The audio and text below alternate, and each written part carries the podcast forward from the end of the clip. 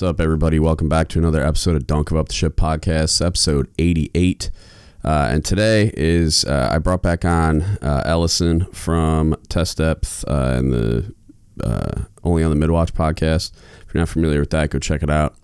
And uh, kind of got linked up with uh, another guy that runs a uh, a meme page on Instagram called Six Sixty Nine Fathoms, uh, and it's spelled. He's got two, uh, and he explains why. But it's like he has a the primary account is just at sixty nine fathoms.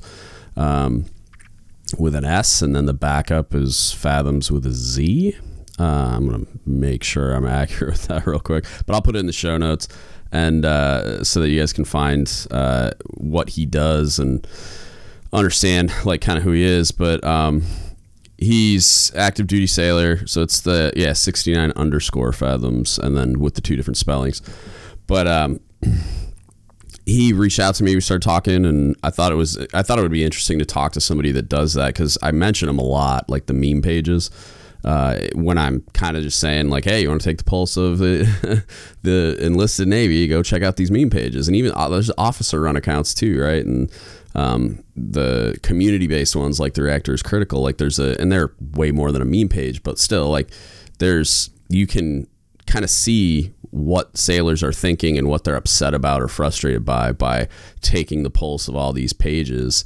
Um, and he's he's one of them, and I thought it'd be cool to kind of get his perspective on why he does that, what he gets out of it, that kind of thing. But then also they're both uh, they're both. I, I mean, I'm not junior sailors. Like Ellison got out as a second class, but he's been out for a while, and then uh, this other guy's a first class that's been around for a bit. So it's they're not super junior sailors, obviously, but I thought it's like some leadership conversations as well with with those types of people, as it is harder to get uh, junior people to come on the podcast for some reason. Which you know, if you're interested, hit me up. Don't go the ship podcast at gmail.com. I'm in. Like you DM us on social media as well, but. Uh, I'd love to talk to a lot more junior enlisted sailors, and, and people ask for it a lot as well, which I like. I completely understand. It's just like one thing I'm not willing to do is kind of uh, I might do it more when I'm retired. I guess is I don't want to reach out directly to junior sailors um, because I don't want them to feel pressure to do it because I'm a master chief. Kind of like I don't want it to be weird. I, I understand how that could that interaction could feel, so I don't want it to feel like it's coerced in any kind of way or anything like that, or like feel some kind of pressure that they can't say no. So. Um, but if you are out there and you're a listener and you're interested in like your E5 and below, like I'm super interested in having those conversations.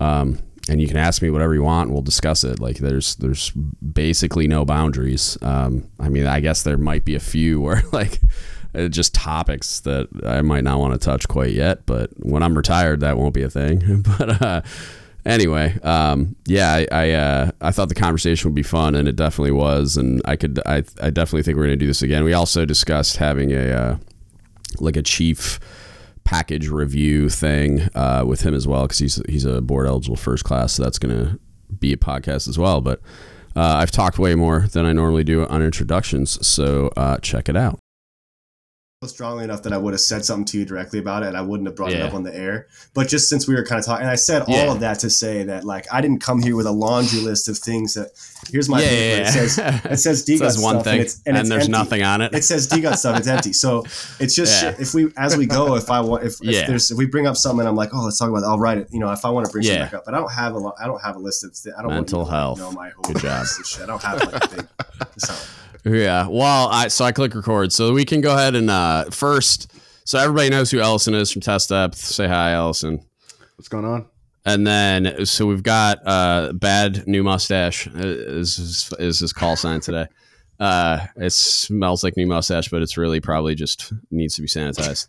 Um, but yeah, just so you're gonna you are the purveyor of 69 fathoms on Instagram. We'll get to that, but just for everybody's context as we go through talking about all the things we're gonna talk about, tell everybody like you know what you want to share about as far as like your history in the Navy and experience and whatever, so they know who's talking. Uh, yeah, sure. Uh, so I'm, uh, I mean, without giving away too much, um, you know, I, I uh, I'm a, I'm a submariner, uh, a fish wearer. I'm an LPO um, right now at sea, and I've done a couple boats, um, done some shore stuff. I you could tell if you dig through the memes that I've made that I'm a diver. You know, that's you can't really hide that. I make stuff Yeah. about that. I make stuff about um, uh, or what was I going to say? The um, oh yeah, um, uh, being an IT, I'm an IT. I've made stuff about instru- I've done an instructor tour, so like you know I've Yeah. talked about that. Uh, uh, you know Ellis and I talked about that, so that's kind of out in the open. So I've done a little bit of of everything um, as far as like sea tour stuffs go. I've held pretty much every collateral duty that you can have, um, you know, and uh, I've done fast boat. I've done you know I've done multiple platforms on submarines and stuff. So you know senior rate Yeah. qualified, supervisory watch qualified, all that kind of stuff. So that's where I'm coming from. Awesome. So so I'm curious. we talked a little bit about it, so I kind of know, but I'm curious as to like what like how did you get started with the 69 fathoms thing? Because like I follow a ton of those meme accounts, and it's shockingly like accurate as far as like if you want to take the pulse of the junior list of the Navy, just go follow all those meme pages, and it's like you're gonna find out what they're pissed off about real quick. But like the Facebook ones and the Instagram ones are the ones that I, I pay attention to, and there there might be other stuff that I'm unaware of. But like, how did you get into doing what you're doing, and like, what's kind of what's the point? Where is it going, and and what do you get out of it? Which you you mentioned a little bit earlier. Okay, uh, Ellison and I just talked about this last night, actually. But uh, we, uh, you know, I started making memes on on deployments, like, and I had this super, you know, back back backwards way that I would make them. I would take memes that I already had on my phone and kind of make them into new Yeah. memes, and they were like inside jokes about stuff that was going on right then, you know, during the Yeah. deployment stuff. And it was just an outlet, you know, and and it was like, you know.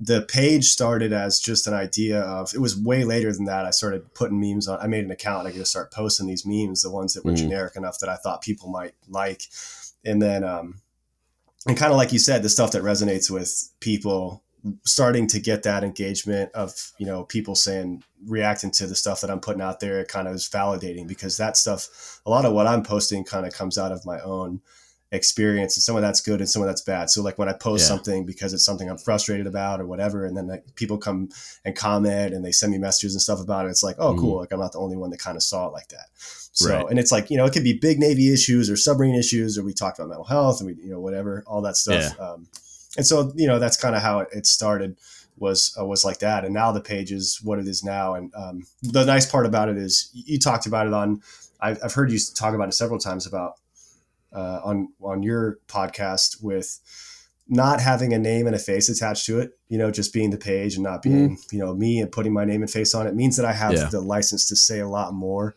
Right. so it's kind of cool because I, and you know, this is I, I I post a lot of stuff on the page, and some of it's kind of funny, and some of it's off the cuff, and some of it's you know probably inappropriate. If you were, you know, I wouldn't say it in uniform. I wouldn't say that stuff as me. I wouldn't say it on Yeah. own social media, but it gives me an outlet to say that stuff. And when you go in and see that people like and comment on it, you know that I'm not the only one. So it's, Right. it's just a cool, it's a cool thing that we have going now.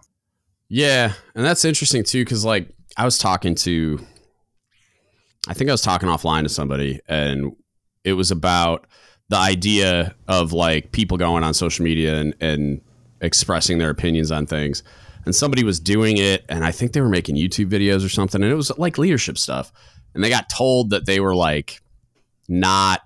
Like it's not something they should be doing, which is hilarious because some clearly people aren't paying attention to me for some reason which it's like I know they are. Like I, Paul Kingsbury's a retired fleet that uh, you know he did the Foundations episode where he's been on the podcast a bunch of times, and uh, he's text he's like texted the podcast to like the active duty fleet master chiefs like probably half a dozen times, and so like I know they're aware of it, and it's like and sometimes like I'm it's it's happened a few times where um the it's like the I've gotten contacted by some of the people and um then I mean it's he's done it over time, so some of those people probably aren't still like the person in that job, but it's like it's weird to me that that anybody really is that concerned about it because I was talking about the uh, the podcast that's going to come out this coming Monday. It was uh, permission to speak freely, guys. Uh, if you're aware of that, uh, if not, check it out. It's a good podcast, but it's a couple of chiefs that um, they do it's not all leadership stuff it's kind of just a dialogue.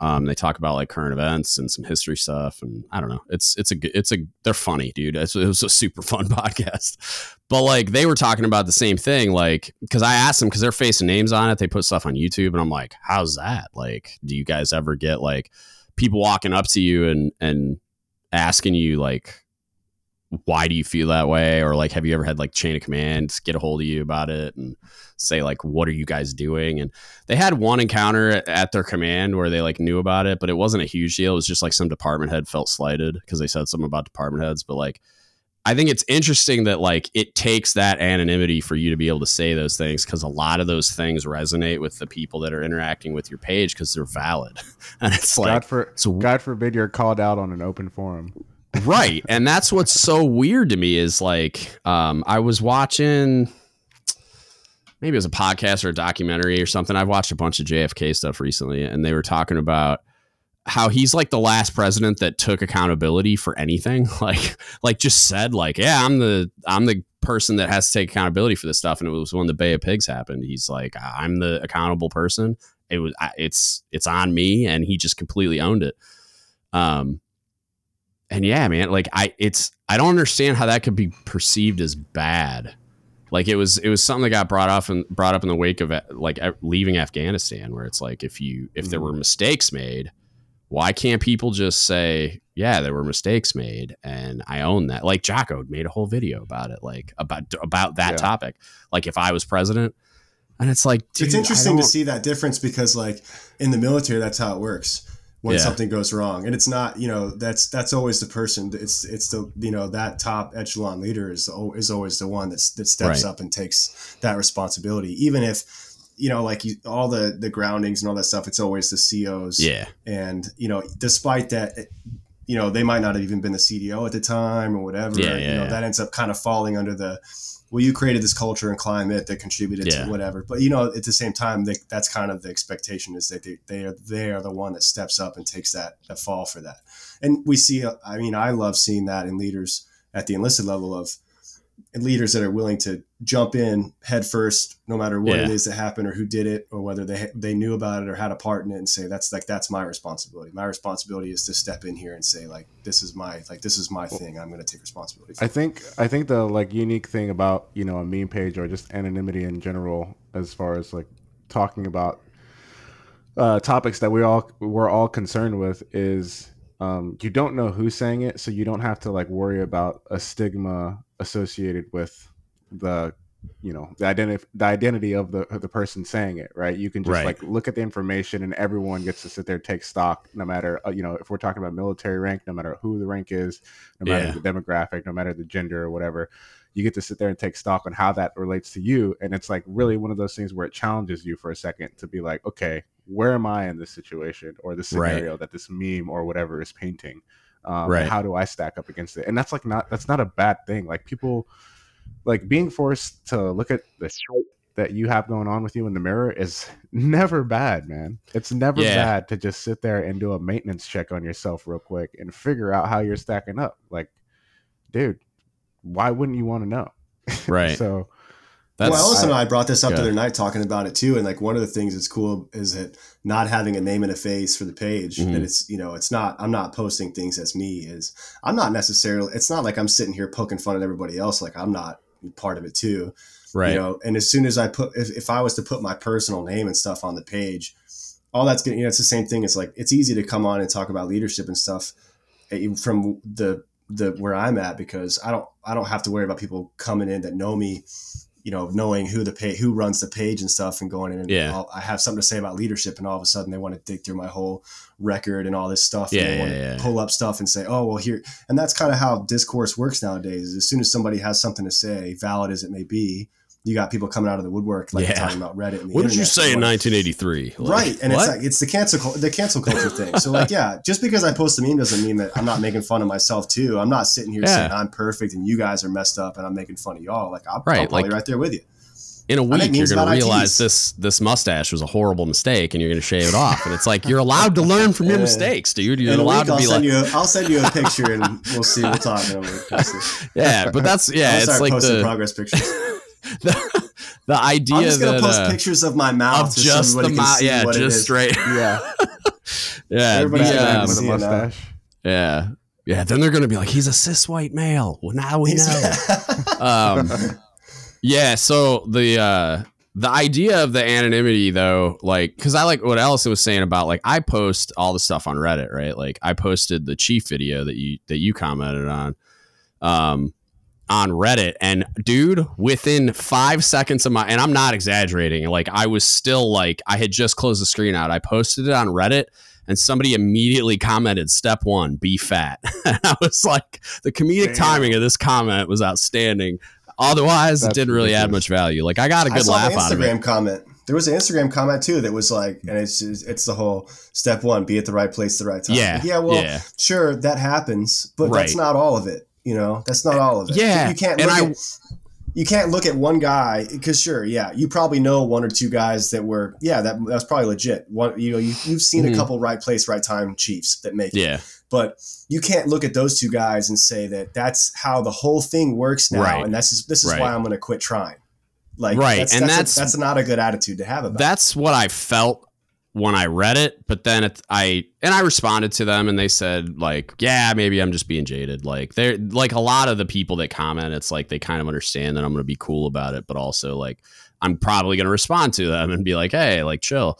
Uh, are you stop raising your hand? I'm hey, hold on. I just, I, I, but yeah, like the the comments that come through, it's like it's part of it is like I, I knew uh, I was 100% sure when I posted a video that said how to make chief on Reddit I was going to get but I thought it was going to be way worse dude. I thought there was going to be 100 comments and I was going to be trending. Like I thought uh, for sure I was going to get annihilated and I didn't. I only I mean it only had like 5 comments on it probably. I won't I won't um, make a comment about what my brain immediately imagined when you said that but what That's okay. That's for that's for my podcast. It's uh, a little okay. bit more. It's a little bit more saving saving that one for later. Yeah, no, yeah. they. But when I do stuff like that, though, it's like I do it knowingly. Like as I was creating the post, I'm like, this is going to be fun. like buckle up, kids. Yeah. And it's like I know what I'm going to get from it, and I I think that what's nice about Reddit is the anonymity piece. Like I get this unfiltered brute force feedback, and it's like sometimes, like I was saying earlier, it's it's difficult to like sift through what's just somebody trolling me because they don't like they're jaded and bitter and angry and they hate Chiefs. Like, dude, I get it. I used to be that guy. I used to hate, like I understand. Mm-hmm. But then I'm trying to sift through that and see like what it what's the good feedback? Like what can I pull from that? Like David Goggins has this whole thing about like when people are destroying you on social media or judging you or whatever. What was that noise? You know, like David Goggins? We'll get to it in a second. But he had this thing where he was talking about when he was trying to break the pull up world record. Um, people were just like making fun of him when he posted videos because he was doing pull ups wrong and his form sucked and he's too big and all this crap. And the they were just trolling sitting him on their asses at home, right? Right. Overweight. but they were all trolling him and but what he did was like he saw a bunch of trends in the comments that were like saying his grip was wrong so then he looked into it and he uh, his grip was wrong and then he fixed it and then he so he like went through all this negative feedback and sifted out the nuggets of like goodness and, and made himself better because of it. And so that's yeah. kind of what i try to do with that. It's well, just like and it, there's a ton of super positive stuff on reddit. It's not like i'm just getting negative stuff but i think the anonymity piece it's like it's a really that like that's a scary mirror to stand in front of. Like posting that stuff on reddit like knowing that I'm posting that video. This is how to make chief. It, it, it, it's almost like post and roast me. You know what I mean? Like I already know what's about yeah. to happen, and, and, like, but at the same time, it's like I know there's a bunch of like there's a bunch of people on Reddit that benefit from that content. Otherwise, the video, like, I mean, that was the most viewed YouTube video I've posted. Besides, like, I posted the Chiefs package one like four years ago, and it's got like eight thousand views. But the I think I think that's like what what's important. So people about needed your, it yeah, I think that's what's important about what you're doing though. Is like you're yeah. like you like for for all of the content that I've seen you put out, you've always taken an approach of taken an approach of um like I don't know, just just real, right? Like just hey, I recognize the Chiefs mess is fucked yeah. up. Or sorry. It's all good, man. Footnotes. he thought it was going to be me too. Footnotes. He thought it was going to be me. Footnotes. Yeah. I, I, already dropped the foot. I, am catching them all. Go ahead. It's fine. Okay. Um, you know, I like I like that you take that approach of like I recognize that the Chiefs mess has some issues and that there's a lot of leadership pit, pitfalls um, yeah. in in our community, uh, and you call them out like and that's what people people respect that and people you know recognize when someone's genuinely uh, concerned with something when they're able to be real about it and and admit you know the flaws in something and that's what like is good about Reddit too regardless of what like Reddit to me is like when you're on the boat and crew's mess and you've got coners and nukes mixed in the same spot. yeah, right. Yeah, And they're just sitting there on crew's mess for for what? what just is this? destroying each other. Yeah, Yeah, they're calling. You know, they're calling everyone out for. on like, "Hey, man, wake the heck up! What are you doing? Yeah. Just watching Game of Thrones for 16 hours?" And you're like, yeah. "Well, yeah, I am watching Game of Thrones." You know, like it's a place where it's, it's just real, Yeah. and Some of uh, us don't and get that's pro good pay. though. It's some of us don't. There's this Uh, ET so- senior chief on my last boat that loved. That was like, if you wanted to spin this dude up, a hundred percent chance. If you said, "Well, that's why you get pro pay," he would just like. Oh yeah, And it's like, That's- dude, that's, we're just saying it because it makes you mad. Like, have you not? that's the one thing you got to puzzle. learn. Rule 101, like submarine 101, is don't let anybody know Don't show something weakness. that bothers You you. can't show them what your button is. you. As Yeah. soon as Yeah. you show somebody what your button is, like Yep. that, this is what happens. You just I used to mushed. I used to do that to like my family while I was in and I didn't realize that I was taking Mhm. that crap out of the out of the submarine Off force. the like I boat, would yeah. see something that bothered bother them and I would just like press it, press it. No, yeah, like yeah, this is And I gonna be was fun later. I'll Yeah, save this I for Thanksgiving, and I'll just I've gone too up. far with my wife a handful of times. I don't really do it anymore, but like Oh, when we first started dating, I was, I was, I had to like, I we had, I remember us. I, I'm pretty sure she'd remember having a conversation about like, I'm like, you're not on the boat, like, and I'm, I'm not a guy on Oh, the yeah. boat. I'm yeah. not a guy on the exactly. boat. I've yeah. heard that several times. dude. Yeah. Like I'm not your I'm not your boat friend. I'm not your yeah, boat friend. I'm stop like, uh, talking to me like that. Yeah, Sorry. Yeah. But, Yeah. um, I think that's I- good with what you got going on. So yeah. Do you get a lot? So on the meme page, um, do you get a lot of? Um, do you ever get any like pushback ever? Like, because I imagine your most of your engagement is people that are just like laughing at the memes and like interacting and saying like I, they identify with it. But like, do you have you ever gotten anybody trying to like figure out who you are or like try to explaining you like trying to explain to you why you shouldn't be doing it or something like that? No, I haven't had any of that. I've definitely had where I share stuff that. So, like one thing that we do is uh, I do uh, sea stories on Saturdays. I try to I try to do it every Saturday when I think about it, but I post a sea story every Saturday, and then I put it in my story, and then I, I make I have a whole highlight on the page of sea stories, so you can just click on it and just go through all the sea stories I've ever done for Saturday. Okay. And obviously, they're my sea stories, so I've had people that recognize not necessarily who the story's coming from, but they're like, "That sounds like my boat," or Yeah, "I yeah. think I know where this was." And I have a lot of people reach out and say, "Like, who are you?" And then I just, you know, what am I going to say? I just troll them. I say something silly back to them, you know, because I'm like, I'm, I can't tell you who I am, but yeah, uh, I- it's almost Yeah, always somebody that I recognize. I might not, Right. might not be, you know, somebody that I know personally, but I'm like, I, you know, it's a small world. Yeah, but I've never had for sure. And that's part of the whole thing is if I if people were to find out who I am, like all the stuff I make, you know, I make memes that make fun of Chiefs, and I make, you know, I, it's all that, but it's all in fun. And the thing is, if if I was to all the people that are kind of like laughing along, are like ha ha ha, if they were to find out who I am, some of those people probably would just turn around and say and just start reporting me or, or try to shut me down Huh. it's, it's only funny until you know you Until know who they I am, know, and all of a sudden they're like yeah. So stupid. you know, but I, I- you know that's just speculative. I don't know if that's the case. Yeah. sure. nobody's ever That's tried fair. to like shut me down. I had a little. I, I had this other meme page that was like stealing stuff from me and posting Yeah. it without crediting me at all, and which I Yeah. thought was a super scammy thing to do because he's like it's like a veteran meme page. So I was like, if you're in the military, you know, if you're a veteran and I'm a veteran, I'm obviously a veteran meme page.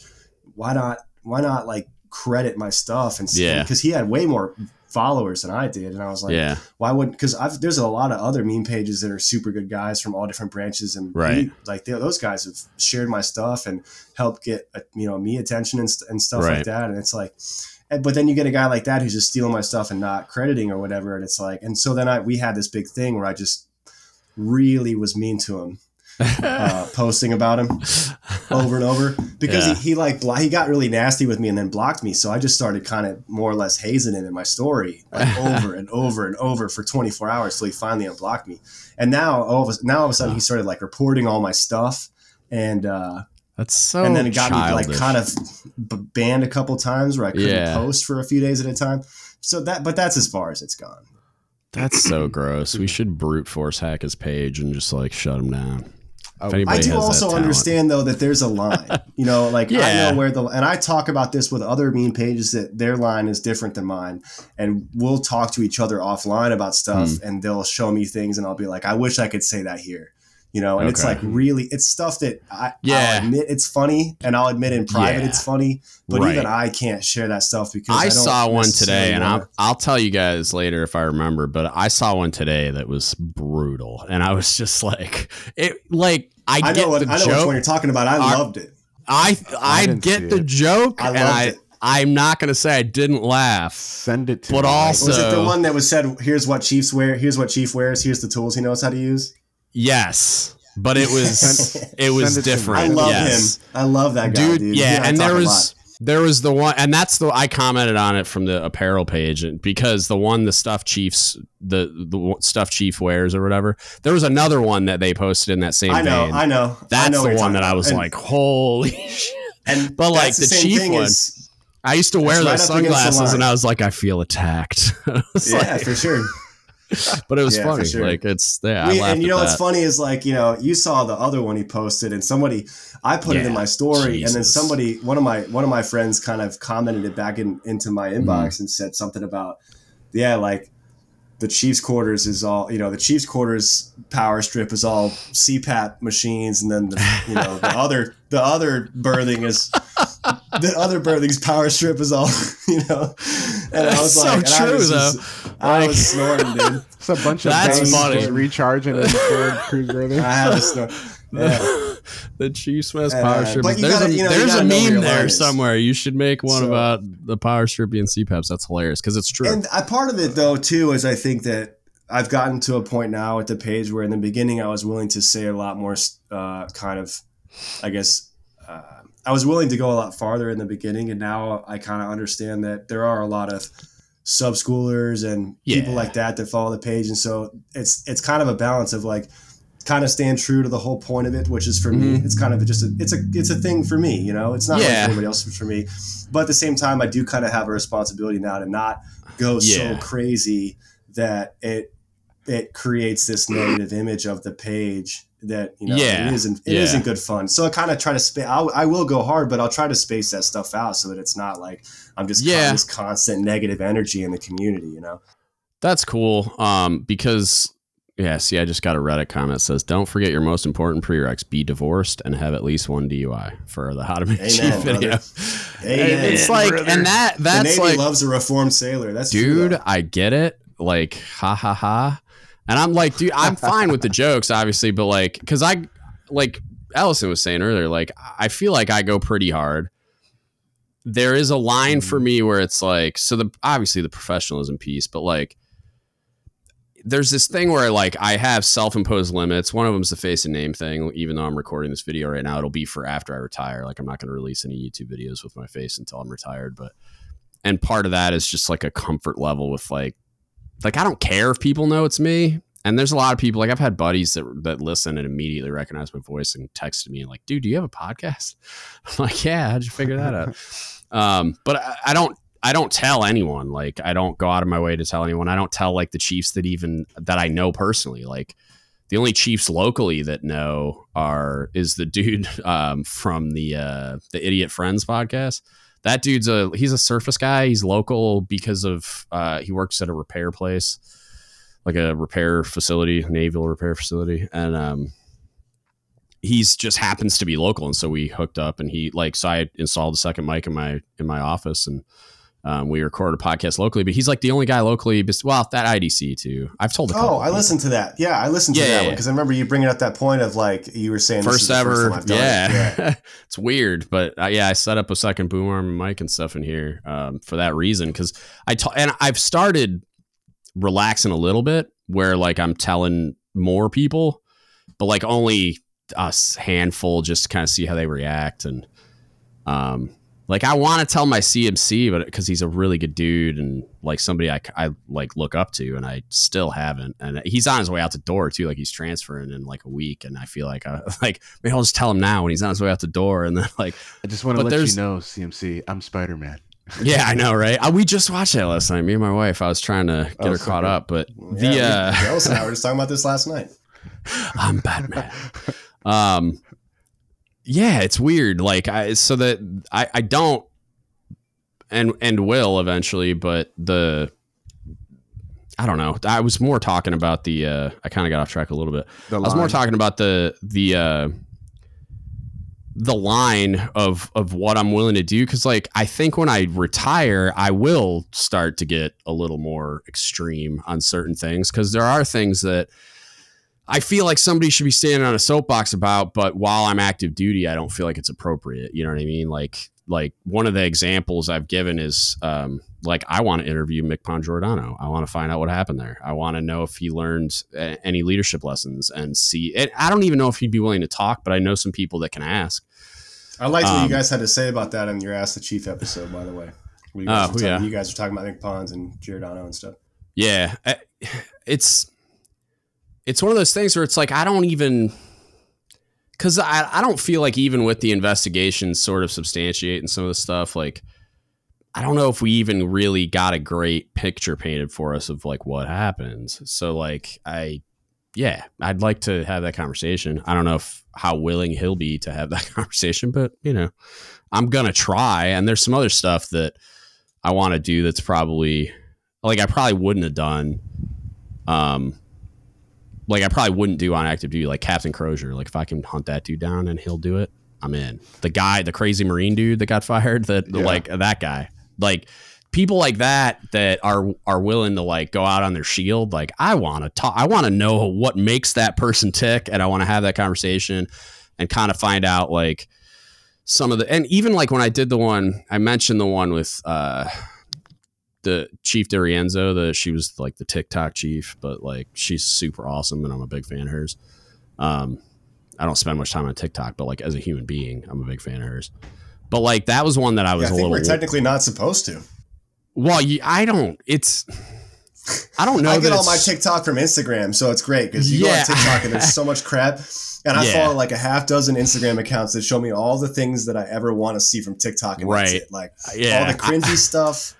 That's really Have all I care about. Have you ever accidentally fallen into a TikTok wormhole where like you you see one thing about a certain category and then TikTok sends all of just that oh, to you like I so I've back to never back to back to back. I downloaded TikTok. Don't arrest me for like five seconds just so I could look at uh, Christina's stuff when all that whole thing happened because Yeah, you talked about that. there was a bunch of context that no one was Right. aware of that where she was doing like leadership stuff. But um that was one that I thought might get me in trouble. And then once I talked to her, then I was like, oh, never mind, because like the, everybody was aware and Yeah. she like nothing. Yeah, it wasn't a big deal. Um, but yeah, like, and and it's like I'll, I think I will go a lot harder when I'm retired on certain things, but I think there'll always be a line where it's like, like I'll call Well- stuff out a lot more vocally. I think, um, and in a lot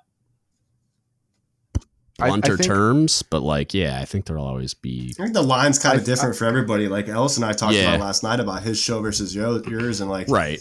just the differences of what things you know you guys can each say on each without you know because you have your own viewership that's different like you know the people True. it's not necessarily all the same people and like you know it's just it's not that one's better or worse but they're different Just And different, same yeah. thing for me like I, i'm not a lot of mean pages will go a lot farther than i will i just kind of feel like i have a line that i know Yeah. where i'm comfortable at I For think sure. I think that's uh I, d- I definitely agree and I think though that it, it's kind of it changes with you know based on based on your your influence or your reach too you know like it's it's kind of like you know no one's saying that we're sitting here with like so many followers or whatever but you know the one thing that I like with Dave Chappelle Dave Chappelle knows that his, Yeah. his reach is very very large right but Right. he he in that same fashion is like trying to address very candidly certain topics that are like controversial but Right. do it in a way that's very like surgical uh but also comedic. But like if Right. you if you if you're someone that likes to listen to people talk and like likes a good story like you can see how much care he put into like, arranging the way he delivers the messages that he's trying to deliver. And that comes with people who are like i personally think good leaders good talkers you know or good communicators. And and uh and the, your audience and like where your line is like it's i'll kind of just you know you got to know your audience and uh and i think though that we kind of do get spun up on that a little bit i think it's kind of important sometimes to kind of shock your normal audience a little bit with some stuff that'll keep them on their toes and be like hey man I know we're Yeah. doing this, but also recognize that we're all human. Um, Yeah. and I'm not sitting here, you know, like for example, like though though I'm, you know, Master Chief or whatever. At the same ta- at the same time, I come home and you know take off my boots just like you do. You know, Right. So Right. But that's the thing that like and it, he was he was kind of alluding to it is like that's the thing that makes me a little nervous about going going in certain directions sometimes is that like because I talk about it on the podcast it's like while I'm on active duty I represent the Chiefs mess and like you could argue to an extent when I retire I'm still going to but mm, once I'm retired, I think I'm relieved of certain responsibilities. Not all of them. Definitely. Like I don't think it ever goes away. But anyway, that's another tangent. But while I'm on active duty, the things that I say on the podcast could like make other chiefs' jobs more difficult. You know what I mean? Like if I if I start yeah, you have a responsibility. Right. If I start like attacking certain things or certain people or certain concepts in a way that I may want to personally, it's like I still represent this organization and I do so voluntarily and as a as a result of of the promotions and everything else. Like I, I'm part of it. I know I'm part of it. I'm part of it willingly. So it's like while I'm here, there's certain responsibilities that I just like. I, I- there's I just things I can't do or say or whatever. That's like a leadership aspect in and of itself, right? Is like Yeah. recognizing the power or the reach or the influence that you have, and and Yeah. you know that happens for all of us. Like you have to recognize at some point if you hold the attention or hold the influence over so many people or and you're a part of a certain organization you have a responsibility to so many different things at that point. And you need to be able to be a good enough uh, you know if, it, if we're, even if we're not talking about leader I, I personally do think it falls in that realm. But you have to you have to be um you know responsible and just think about the actions. It, it- it's just being a, a good productive citizen and being a, a good Yeah. friendly neighbor thinking about the the consequences that your actions have so and the things you say um because it all matters Yeah, I immediately thought of um, Mr. Rogers when you said that. I don't know why. I was thinking about the, how they, I don't know if you saw this, but like John Rennie posted this morning in his Instagram Mhm. story, a, a really you know like a daily you know his little daily thing about. Yeah, But today he was talking about how like every people when you're a leader, people are always watching you. Yeah, You know they see everything you do. They see if they see when you leave work early. They see you know they see everything you do. They they're watching yeah, and um, you know so it's like and you know that that thing applies to like the thing we were talking about Master Chief Giordano or, Cop- or uh, Yeah. Punch Giordano is like you take all these years of potent you know I don't and I don't know I'd have to go back and study you know about you know what his career was like and what all things he did but I would assume to get to that level that he had to have contributed a lot to the Navy and then you take all Yeah, of sure. that all of that accomplishment and all of that contribution and whatever of it was good and whatever it was bad all of the good however much of it there was you take and that one thing that happens you take and uh, and wipe all of that off the Mm-hmm. Yep. slate nobody's going to remember that anymore none of that is none of that has any value anymore you know Right. and in in the public forum especially on the internet so Right. you know it's like you're always being watched and all it takes is that one thing that you Yep. do or it's like everybody's going to take everything else that you did and say oh i don't forget all about that you know yeah. And, but it, I guess it depends on the con. Like it depends on what it is, and because like that for in his case, in Giordano's case, he got convicted in the court of public opinion, and yeah, I think outside of people that know him and may think differently based on their judgment of their experience with like with him interacting however they did um i don't think there's much he can do to like recover from that but then I, alternatively like when i talk to uh chief dorienzo like she's on the other side of it now to a point where she like i think she's better because of it. I think like the people in her direct orbit realize that she's better because of it. She got had a lot of like I mean, it, it really quickly clarifies like who's really there for you and who's just like immediately gonna like uh, disavow you when something like that happens, and then um, it kind of like I think I think she learned a lot from it. Like I think she got a lot of leadership lessons, like in a way that you're very seldom going to. Like that's that was like she was getting like. Did you listen to that episode? She was getting like death threats and like messages I to kill herself and all this Yeah, I craziness. can't and- That's tough. yeah, so it was Crazy. it was I, I don't think I think when stuff like that happens, it's like that. It looks like when it's probably happening, and then from the outside looking in, it looks like something that is irrecoverable, and that like you just want to like go hide in a cave until you're like 20 years older and like change your hair color and stuff. But like you, I think for her, it was like I mean, a couple months later, I think she was in a like place because the internet's got a real short term memory in most respects. I think. Um, so it was like it was people forgot about it pretty quickly. Like it wasn't after it was viral. Like it wasn't. She wasn't internet famous for more than like a couple of weeks probably. And then uh, yeah, I mean, I think that all the leadership lessons learned and the life experience and her overcoming all that adversity, it's like you come out the other end of that like tempered, dude. Like, I mean, yeah, and that's what I got from her when we talked about it. Was just like she that experience was probably a net positive, even though it was pretty brutal. Yeah, I think it's kind of weird. We like, you know, we're we're in this weird day and age now where we have we're we're just more scrutinized, I think, than ever before. Like uh, for all of us, it's it's not like you have to be famous to be scrutinized. You could yeah. you could do something dumb, and the internet will make you famous for that, and then you're scrutinized. yeah. Or you could you could be like publicly shamed in your own little network of followers and mm-hmm. the people you follow on Instagram or whatever the case may be. But I think yeah. that also is like uh, the new the new aspect of like you know forging who you are and and how you are as a leader as well because you now have to realize you know like we said everyone is and if you're in a leadership position everyone is looking at you at all times. And if you have a presence on the internet everyone is going to find what where you're at on the internet. Right. You know um, if you're speaking or if you're trying to to set yourself apart in a way that you lead people people are going to scrutinize you and challenge you and have some things to say. But i think that that should be if you're doing your homework or if you really care if, you, if you're truly trying to be yeah. a polished leader that should be the thing that that solidifies you know you on the other side of that uh it but should help think... you like hold firm to yeah. some of the some of the things that you're you're learning or you know um just polish you really i think and i think you shouldn't be terribly worried about it either Oh, is that what you were going to say? Go ahead, man.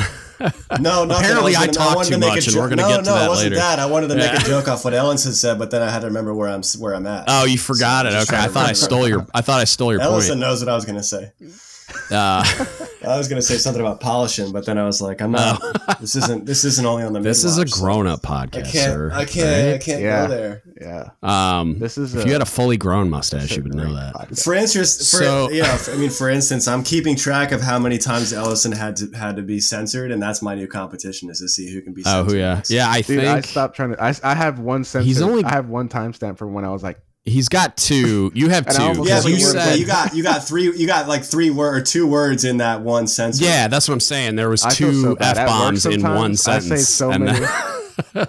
but you're more used. So Ellison's more used to the podcast thing though, where he can yeah. say like he doesn't censor. So I'm, he's more used to it than I am. And so I'm probably, curious. I got a couple. So we're already talking about it, kind of. So like I want. I got some feedback questions for you guys. So one, the yeah. I when I started it, I talked to somebody and they were like, I was like, should I curse on it or not? Like, and part of it was the professionalism thing because I started this when I was a chief. I've been doing this for almost seven years, so I was a little like, oh, I like uneasy about like I had a, I was worried about like people getting blowback from the Chiefs mess in general um, for like who who's this guy to say like tell us how to be Chiefs and all this crap, mm. and then um, even though that wasn't my focus at the time, like I, I was it was leadership stuff aimed at junior sailors at, at the very beginning, but but then I was mm. talking to somebody about like, should I curse? Should I not? And I forget. I think it was one of the. I sent it to a bunch of people. The first episode. I think one of my second classes um, said, or one of the second classes I sent it to, she said um, it'll appeal to a wider audience if you don't curse. And I was like, well, that makes sense. But then, considering my audience, it's like I feel like most people don't care. And so I was like mm. thinking about, or at least doing some stuff where I curse, like after I retire. I was thinking about like like the goats after dark episodes or like stuff like this. Like yeah, just label idea. it and then yeah, so you know the difference. And if you really you do, just put an NSFW tag on. I just say like, to yeah. be honest with you, I just always think it's funny that we have to we have to, uh, you know, decide You know, like because well, yeah, like but i i have like here's how i feel about it like i'm a very open person i'm a very like i like to i don't like to but i like to just make sh- make sure that people know that i i want to disarm the situation and when i like Yeah. when i speak with people and let them know that hey man i don't there's not a bone in my body that that i'm in this conversation i'm trying to come off as better than you i want you to know Right. that like you could say anything that you need to say to me uh, because I, I like to be like a down to earth person and like I like to I just like to socialize, I like to talk to everybody. So when I, for me, like when I curse though, like it's like the way that I, I like naturally express myself, and it's not because I don't have a wide vocabulary. I I do, but it feels that's just the way that I feel. That's the way that Yeah, I yeah, yeah. communicate. And, And- so, what, not to mention that I'm like, oh, like I'm pretty open with with most anybody, and I Uh-huh. also like don't really hold back on my language too too much. Right. Um, I think people know that I'm being genuine uh, because I Yeah. I try to be as genuine as possible to everybody. It's just so you know. because in real wanna- life, I curse a ton, and I just decided not to do it on the podcast. Like I get. I was told like- that too. Yeah, I was told that. Yeah. Because I, oh yeah. I a talked to ton. somebody about I talked to somebody who knows who knows you because I was like Yeah. I said something about it and I was like I'm gonna have to be really careful. Um, Yeah. Nah. because like 'cause Yeah. the only like po- I've never done podcasts before, but like now you know Yeah. Ellis and I've been talking and stuff, and I'm like kind of used to just talking how we talk, and I Right. was like I'm gonna have to be careful, and then they said yeah he actually swears a lot more than on the podcast than he does. Oh yeah, podcast. like a was ton. okay, cool. Like and then in the five minutes before we you know before we started recording, I was like oh yeah okay cool. Yeah, um, yeah. I, I- talk like, the, and that's what's weird for me is like, I I can turn it on and off. It, part of it comes from the instructor thing, but then, um, it's like I feel like it's almost considering who I'm who I'm uh, targeting and who like the audience will be, even if, um, like even if I grew super big, it's like it's all going to be like veterans and and Navy people. So. Yeah. Looking at it I mean, like that was my point. that's the language. Like that's how we speak to each other almost universally. So I'm like, do I really need to be worried about this? Yeah, But- I, was told the same thing when I first started my podcast. Is you you don't want to say a lot of things that'll like narrow your audience, but I'm like Right. at the same time, I'm not trying to reach people who wouldn't actually listen to me. You know what I mean? Right, I'm not trying to like, I'm not trying to win people over. I'm not trying to persuade anybody. I'm doing this because it's it's something that I like to do, and I Yeah. hope that people like to share, want to share in it and enjoy it. So Right. if you roll with me, if you rock with me, if you f with me, cool. if not, cool. I you see know? what you did there. Yeah, Yeah. and then the so the other question was I got I've gotten and it's it's not a lot, but like probably half a dozen over a year comments that I talk too much when I talk to people. Like when I'm not doing a podcast, it's not just me that I talk too Mhm. much. Thoughts. Um, I, I, you talk a lot. You talk a whole hell of a lot. And I told you, I told you when we first, when we first did a podcast, I was like, I'm Yeah. so glad to have met somebody that talks more than me, so I can just. Listen. so I'm probably not, I'm probably not the person to ask feedback for this because I would love to listen to somebody as opposed to listening to myself to speak. Because I'm like you, I can run my mouth all day Yeah. long. But I, I make a conscious And it- effort to, uh, to listen more than I speak in a podcast. Yeah, and you it talk was a lot. Yeah, it was more that. You it was like it was the um like when so when I have somebody on, they want to hear from that person and less me. And it's like, Mm. but I get excited to talk to you guys. And so then I want to like have a conversation. And that's how I rebut those things. I'm like, well, I'm not interviewing people. I want to have a discussion. And part of it is like I get something out of it and I enjoy having the discussions. Mhm. And to have a discussion, I gotta Yeah. like say things. And that's what's fun about it. it so I don't I Yeah, don't know. Go ahead, man. It's I like. I mean, you- you, so you talk. You do talk a lot, but at the same time, like we uh, we were the two of us were just talking about last night. Mhm. Like uh, we were talking a lot about uh, Rogan. I was bringing up a, an Mhm. episode that Rogan just did with like Carrot Top or something, and I was like, yeah.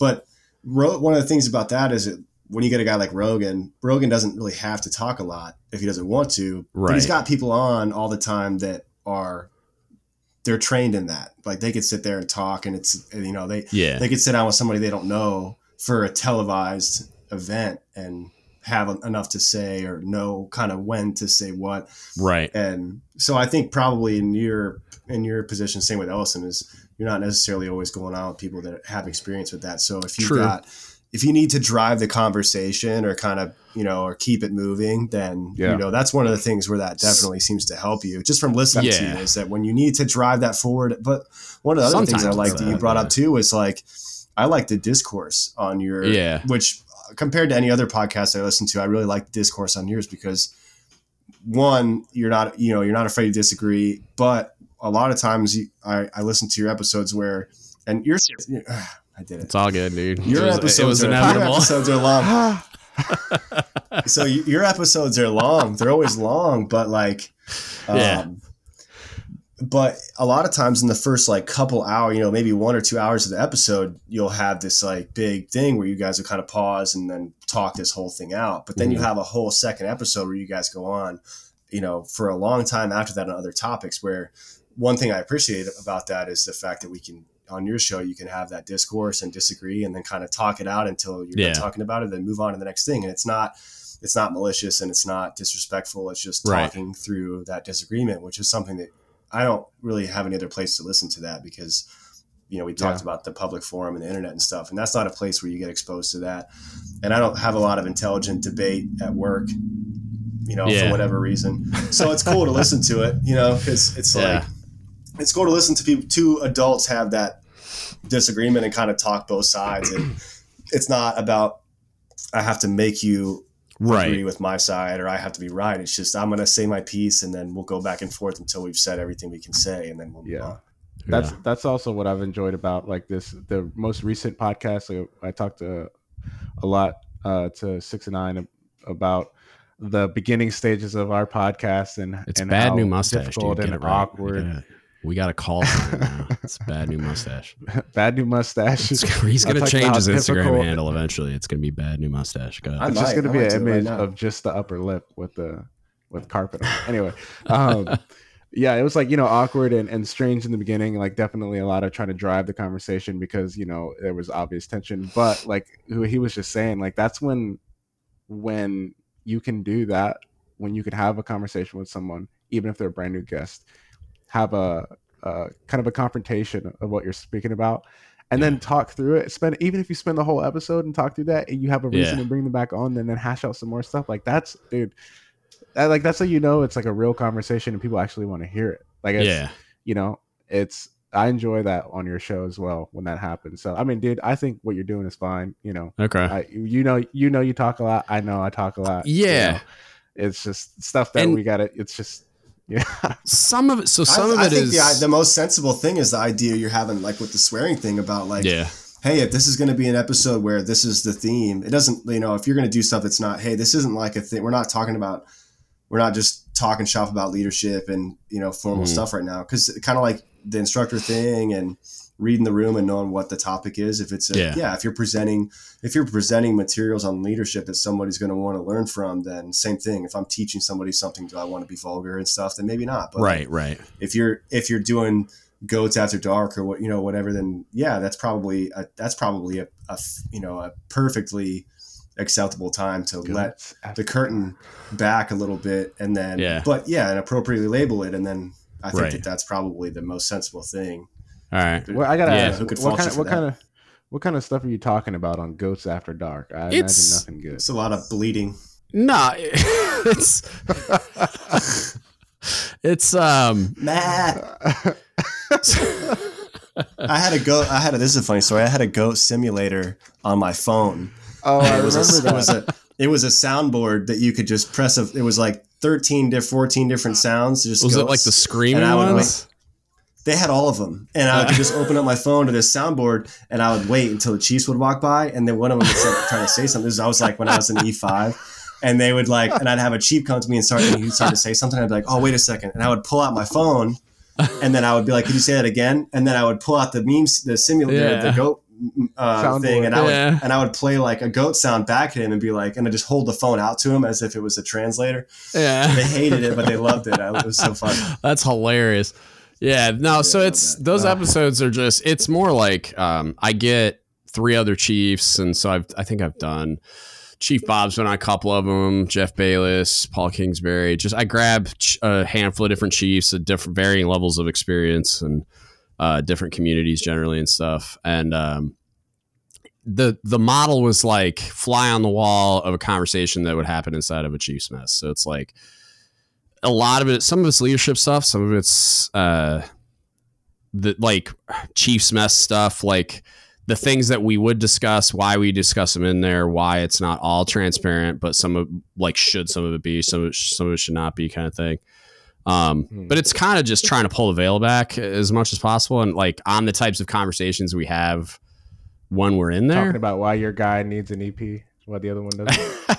not Talking exactly. about like what like what Like- brand of smoker you just bought. yeah. Yeah. Well, yeah. That's yeah. Unfortunately, that's dominated a lot of talking about the conversation. next, talking about the next car What? option you guys are Talk about how you just start working on. refinanced your like what what Uh, what percentage rate you just or what APR you just refinanced your house at Oh, Shut or up. what Um, This value you third got wife, for your this third wife new is going to be the one, man. this third wife, I think. The new chin know, strap I got the for my one. CPAP machine. Yeah, she is the- the one. Yes, Um, thank you.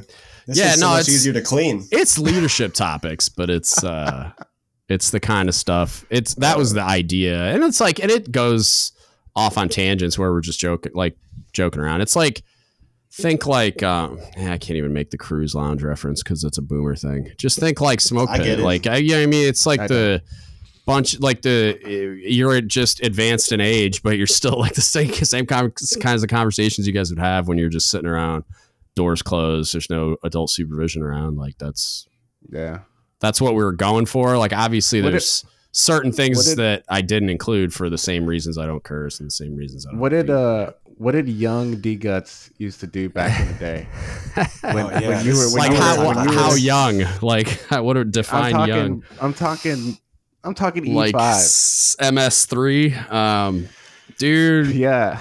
So what did you used to do back in the day when you're roaming the halls of your great big boomer submarine? What did you used to well do no so in the first boat was an 88 um? Okay.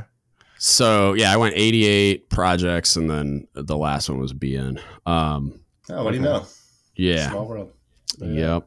So I uh Jesus. I so I was in Pearl for my first boat um and turned 21 there and it was incredible. So the first Westpac I did, I was still afraid to get in trouble drinking underage, so I didn't do I just did Mhm. tourist things and all the foreign ports. But then the second Yeah. Westpac I did, I was 21 and I was like, well, I've already done all the tourist things. So like I, and I was partying with my friends in Hawaii. So I partied a ton on like five different like in five or six different countries. Um Nice. it was a good time, man. Like I tell my wife all these war stories all the time about like like when uh, my wedding happened. My best friend is a former nuke mechanic. He's my best man, and so he flew out and was telling all these stories. And so we were we had dinner the night before. So was, uh, he was there, and my buddy Joe uh, was there as well. He's a, a Surface CS chief. That he was on my first shore duty, and we partied a ton too. And when I was uh, I was in Connecticut for my first shore duty and dude like yeah i mean same thing you did like got hammered drunk did silly things. I tell a story all the time about like it's my 24th birthday. Um this is a pretty good one. This uh so my 24th birthday so the a bunch of friends like uh, my one of the my best friends growing up flew in. Um pat flew in. Um this is my best friend the nuke mechanic. He flew in. Joe flew, joe was already there and then somebody else. And so it was, it was it was awesome. Like all my all my favorite people were all in the same place at the same time, and they threw this like surprise twenty fourth birthday for me. So like we, I'm trying. To th- I think we pre-gamed and then we started at one bar and kind of bounced around and ended up at this. Uh, it used to be like a martini bar or something, but it, like no one does that there, so it turned into like a little hole in the wall nightclubish vibe kind of thing. They have like a DJ Yeah. and it's just a bar. It's pretty small, and uh, and then I, we'd be at that Irish pub all the time too. And you guys know what I'm talking about, probably. I'm sure it's still there, but hmm um, the but right next door there was this other bar, so we went in there and I like just trashed already, and we go in there and they had this thing, and I, I'm sure it's probably not unique to this bar, but they had this thing called a flaming Lamborghini. And it's a it was a martini glass with it had like seven shots in it, and they put Bacardi 151 on top, and lit it on fire, and you had a straw and you drink it from the bottom up, basically. And so I'm already trashed, and we drank that thing. I drank it, immediately went to the bathroom and threw up, and then shortly after that, I blacked out.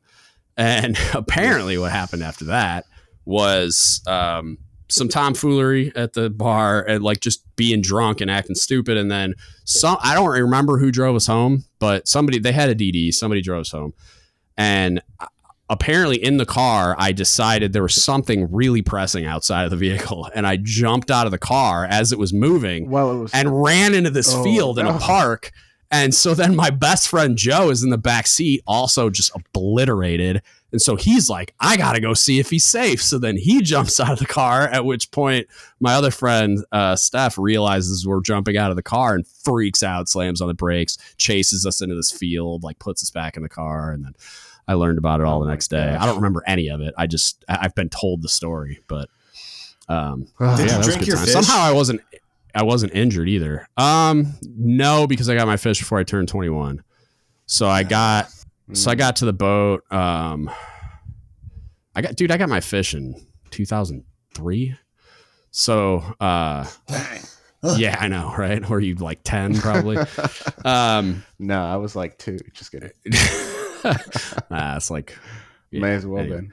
my nephew was two. Um yeah, it was So what were you? What were you like Though I though? was like walking around the 19, boat? 20.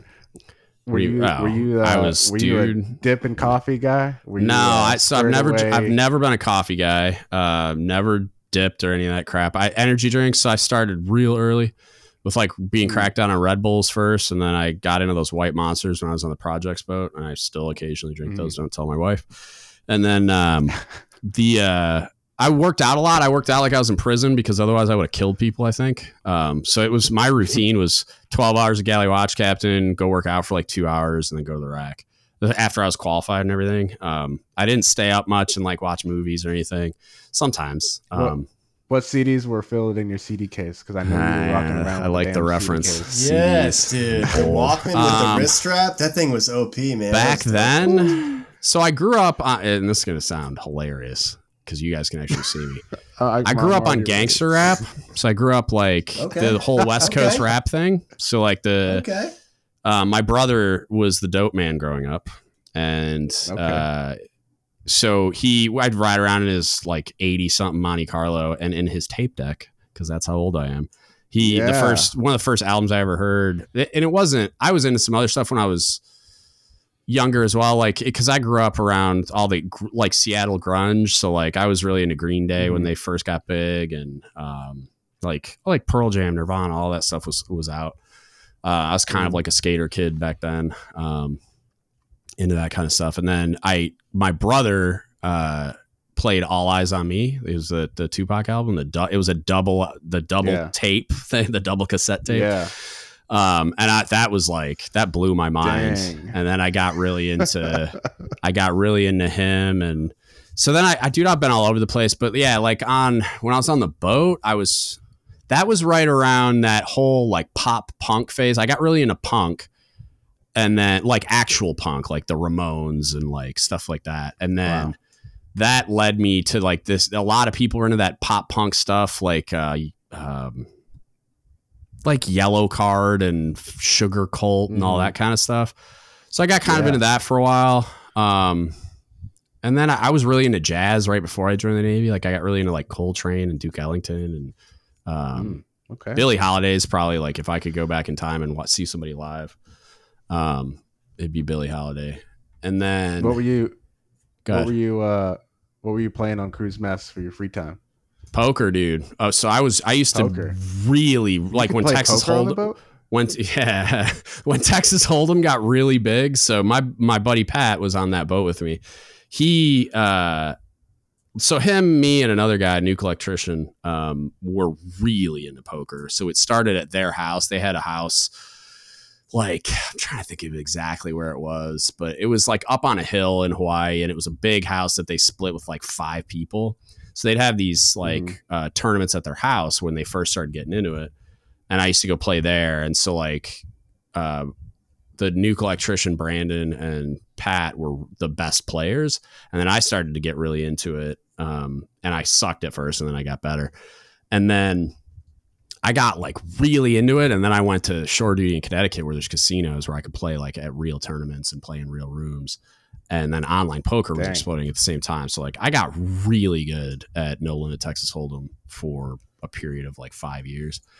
Um, and like I mean I cashed in like World Poker Tour tournaments and like we went out to Vegas for the World Series poker one year and it was more like we're I, we were just like groupies like my buddy played in a couple of the smaller tournaments but like I didn't play in any of the bracelet tournaments but it was more just like hanging out and seeing all the famous poker players and stuff but um yeah I got really into that. And so we had like on one deployment we had and I was like the bookkeeper too. Like it was more just like we were playing with just chips and then we'd be like okay well when we get home you owe me this much money kind of thing. And then most right, people didn't right. most people didn't even pay but we technically were gambling i guess. But yeah we played a ton of poker back then. Uh, No i played spades? euchre. Euchre no i never played spades um, Oh, like oh, people people played spades but i never did i just played euchre i don't know why that's just i didn't know how to Hmm. play spades so when they would have spades tournaments i just never bothered Yeah, but yeah. a bunch of nukes taught me how to play euchre um, it was one of those like I forget what was going on, but it was like we couldn't leave, and maybe it was like the maneuvering watch or something. But it was like it couldn't have been because they wouldn't let us play cards. I don't know what we were doing, but it was like we couldn't leave, and so they're like, "Hey, get over here, we need another person." And I'm like, "Dude, I don't know how to play this." And they're like, "It's like Uno with the regular cards. Just just shut up and sit down, and we'll teach you." And so then they taught me how to play euchre, and it was really fun. Um, but yeah, I never learned how to play spades. And then like I don't know what changed in 20 years, but like uh, cribbage was an officer's game when I joined the Navy, and now everybody Yeah, plays now cribbage, and it's super weird. cribbage. I don't get I it. love like, cribbage. I still don't know how to play Yeah. cribbage, but like when I joined the Navy, only officers played cribbage. That was an officer's game. You didn't play that on cruise Yeah. and now it's like it's uh, somehow everybody, and it might might have been a BN thing, because like every boat I've been on. Like it was just normal stuff, and then now all of a sudden I went to a BN and everybody was cracked out in cribbage, and I'm like, dude, I still don't know how to play No, cribbage, and I have no desire to learn. I just oh, Yeah. recently learned about that that that was more of an officer thing too, because like I don't know when I it know that, like, changed. in some places like that that'll be for an officer that'll be like your fish board is you sit down with the captain and you play cribbage and the captain asks, Asks you, you like stuff, fish yeah. board questions until you can beat the captain at cribbage so like and or you'll you'll be like teams of two so it'll be like four people sitting down and three Yeah. people are like they have their fish wares and they're like pinging you with questions Yeah. and stuff and you're just sitting there trying to one pay pay enough attention to win to not you get know, your and- points stolen or whatever. Yeah. But two, like your brain's also like firing at maximum Yeah. overdrive, Well, trying to remember all this crap to get you. Yeah, Like Nah. Stevie. I which could, I thought I, was a cool. I thought was a cool concept. Like, I barely passed my dive board without having to play a card game. So God only knows what would have happened if I had to like think about Yeah. something else. That would have been brutal. My board, I looked like a complete idiot. Uh, my my dive uh, sat my board, I believe. Yeah. and uh, I think I embarrassed the hell out of him. I was. I wish I'd go back and do my fish board again. I, I crushed my fish It board, was- but it took me forever because I went through this like I got to the boat and I just like it's I'm I was like I was my whole career where like I wanted to work really hard and I wanted to do well and whatever. So like I had cooked professionally before I joined the Navy. So like I was the best cook there the day I showed up. I just had to learn like the submarine part of it. So like when I Mm. showed up, I was cooking and like crushing that already, like because they threw me in there. Like I, it was like the first day I was fully checked in. My MS one just looks at me and goes, "Get in the galley, make lunch." I'm like, "Huh?" I'm like, "I don't even know where anything is." Like, get in, get in the galley, make lunch. What are you talking about? He goes, "Get in the galley, and make lunch," and he just kept saying it until I finally just like conceded and went in the galley and tried to figure out how to make lunch.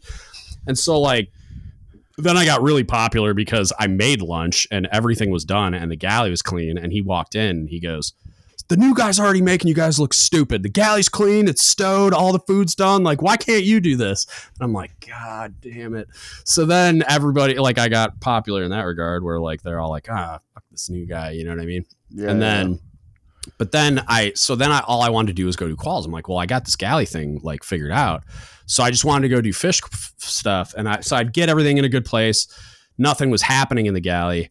And i'd have somebody like watch it for me. And i'd be like you know ms1 can i go do this like checkout or whatever? And he would start freaking out yelling at me like you're not here to get your dolphins. You're here to be a cook. Shut up and get better at being in the galley. I'm like five minutes ago you just said i was the best guy here. And now you're yelling at me about how i have to be better in the galley so then I got to the point where I was like, you know, like F the world and just stopped working on my quals because it was like uh, every time I asked to go get a checkout, I get flame sprayed. So I just got to this point where I was just like, fine, I'm not going to do it anymore. And I was I was a hot runner by like nine weeks, and I just stopped.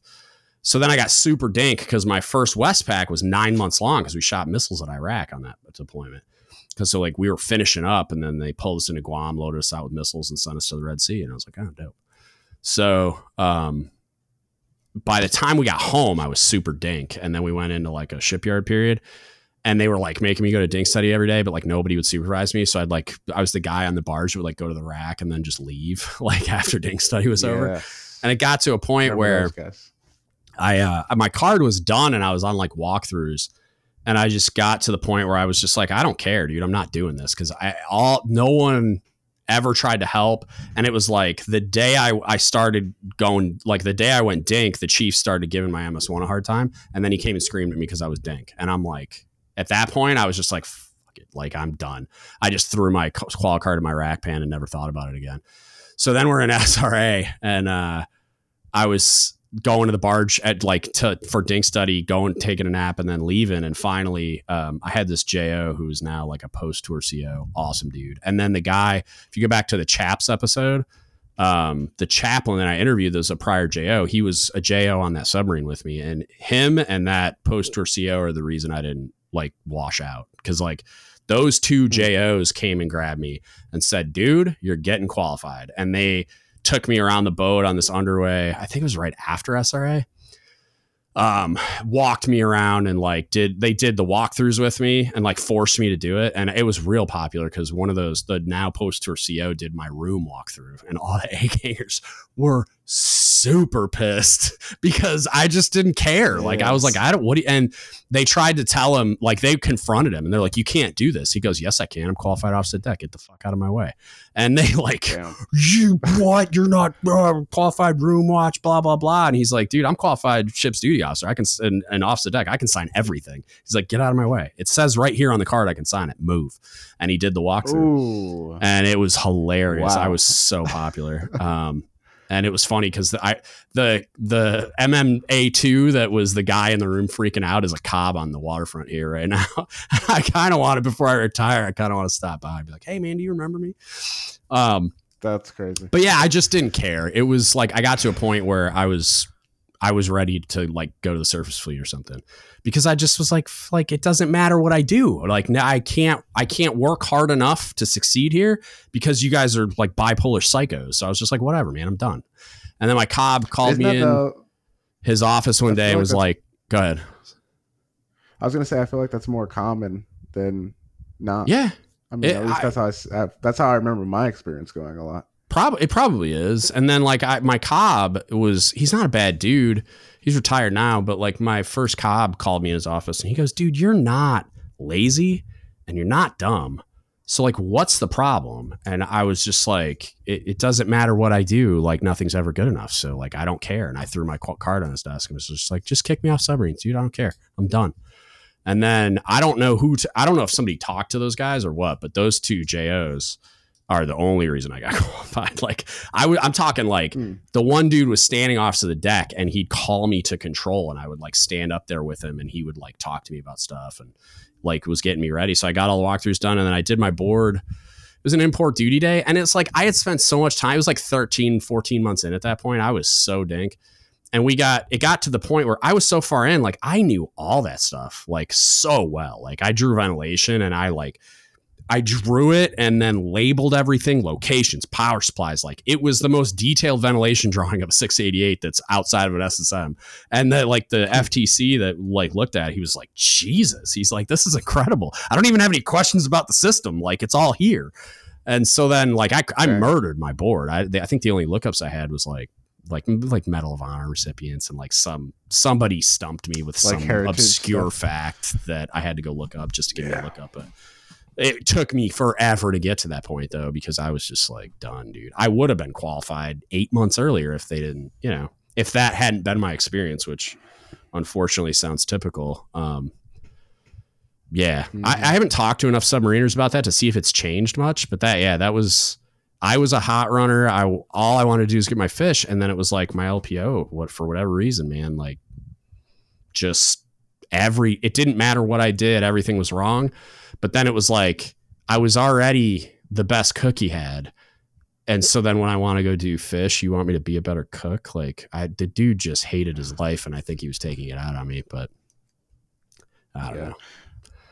It's a it's like I think the the boat environment is a very interesting environment, especially because Yeah. you have it's like I don't know. Unless you unless you had a team of people that were supposed to whose job was to go in there and like track a brand new sailor on on the crew and figure out like exactly what the difficulties are in the qualification process it's hard to yeah. just like one and and pinpoint it because you understand like hey like i'm a sailor and I, i'm an adult i got a responsibility to manage my time and and be grown and get this stuff done but at the same time there's so much going on. You've got yeah. your whole operation pace, you've got your basic qualifications, you've got your watch standing or duty section right. qualifications, you've got stuff that like you don't even is it's the the content is for the most part foreign to you, right?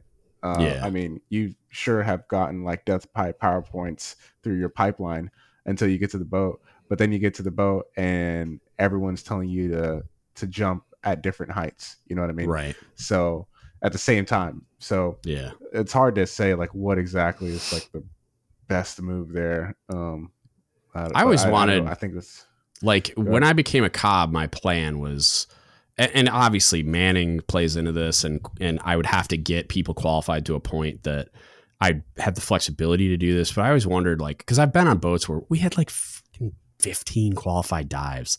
It was insane. So we had like this crazy watch bill flexibility and I always wondered why the they didn't take like one chief off the watch bill and just say you're the training guy or you're the what like there's all this stuff that chiefs do or things that just don't happen at all because everybody's too busy and overtaxed like kind of the stuff you're just describing like somebody like tracking qualifications in that type of a yeah, way. like a duty mentor. Yeah, like a like a I mean I'd call him like a training officer, but like and not just not just fish, but like ships control quals, divisional quals. Like it, imagine taking all all of the Seek TQS, whatever they're calling it, Gnosis, all that monitoring off of everyone else's plate. It's kind of like what the EDMC does, but like have a forward version of that. Which I mean, you could make an argument that should just be the Cob's job, but that would require them to.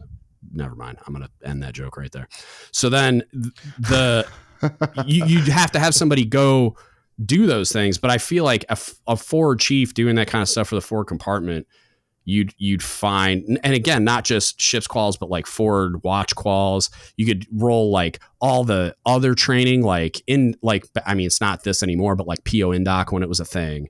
Um, like any kind of leadership training, DC training, the uh, GMTs, whatever and like have somebody in charge of that that has the bandwidth to devote to doing that like correctly and robustly and monitoring it and putting it in fleet temps and all that crap i think you'd end up with a way better product. Because like i talk about this boat that had a cob that in their plan of the day instead of saying dank it said shipmates that need our help and they would do like I heard you. Yeah i had some yeah. thoughts about that when i heard you talk about that. Go ahead man. Share them no i mean no i just see I'm curious. That's a whole other tangent because uh, okay. you talked about there's that, and then you talked about the qual the ships the qual hour on the crew's mess. Yeah. That's a whole thing. I could talk for an hour about that. But yeah, yeah. I, I, I mean, talking about that.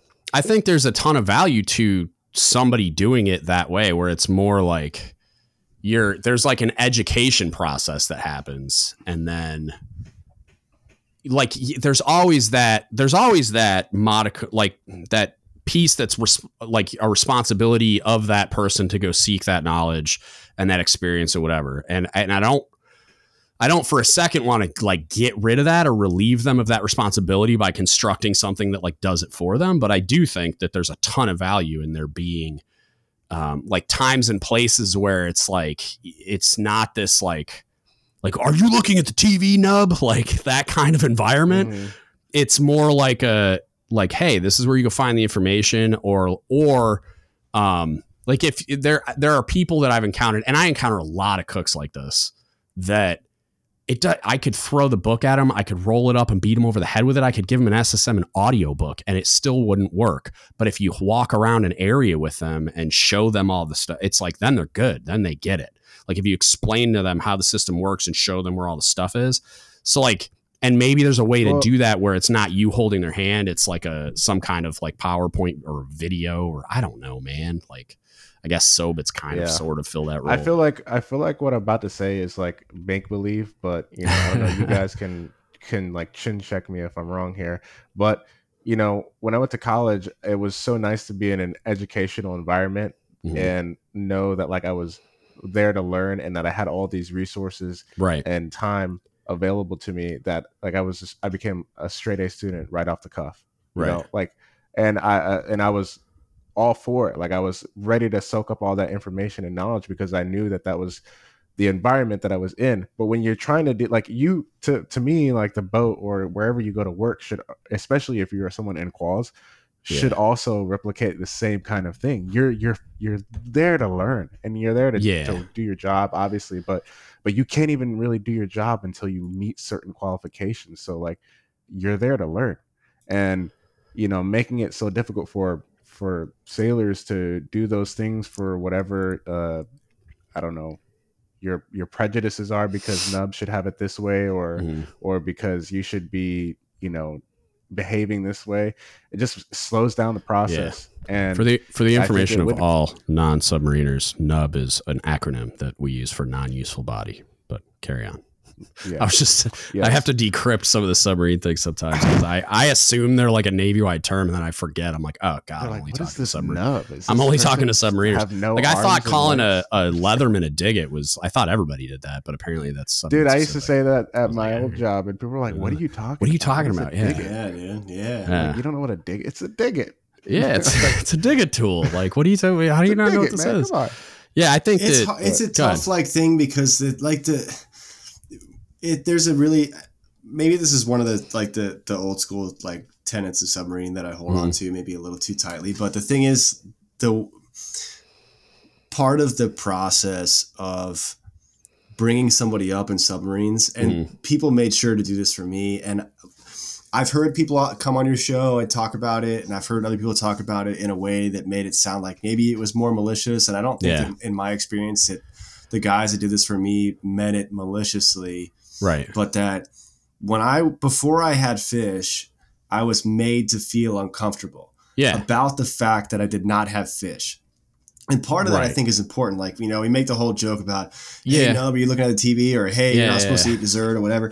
And whatever, to whatever degree that that is useful, I Mhm. think that the concept is necessary. And the concept is that, is that I need to feel uncomfortable about the fact that until I have fish, I have not proven to anybody that Right. I am that I have that that that level of to kind of trust and responsibility that you that you have proven when you earn your fish. But like you know what, however we go about in your story, that one thing I want to talk about for a second was the the part about the two JOs kind of snatching you up by the Mhm. cuff and making that that last push of like, Yeah. hey man, like get get over the hump. And we, Yep. you know, having somebody notice that you're not necessarily like a dirtbag and that you you like maybe you just need that last push, whatever Mhm. it is, is huge. And Right. you know, there's I'm sure there's uh, plenty of people that have an experience like that where they can say like, yeah, like there's you know one or two guys grab me by the cuff and kind of like you know put me in the right direction. And Ellison and I talked about that in the episode that you listened to about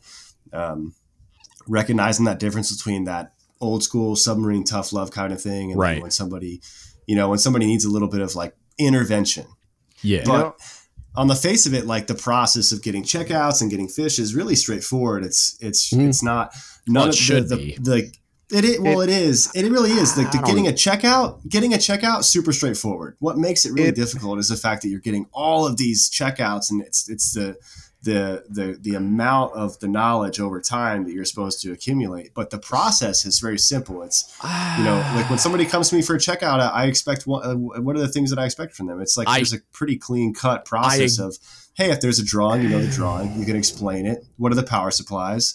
What are the major components? I agree that that's how it should happen. I don't agree that that's Right, how and- it generally does happen. Like it's a Well, wildly you- like, varying what do mean? experience. Like so, I- I, yeah, I sat in the dive chair and gave checkouts on systems, and then I'd have some second class A ganger freaking out that I didn't ask him all this obscure information about EMBT blow. yeah, I don't it's like with that. they don't need I to don't know agree with that.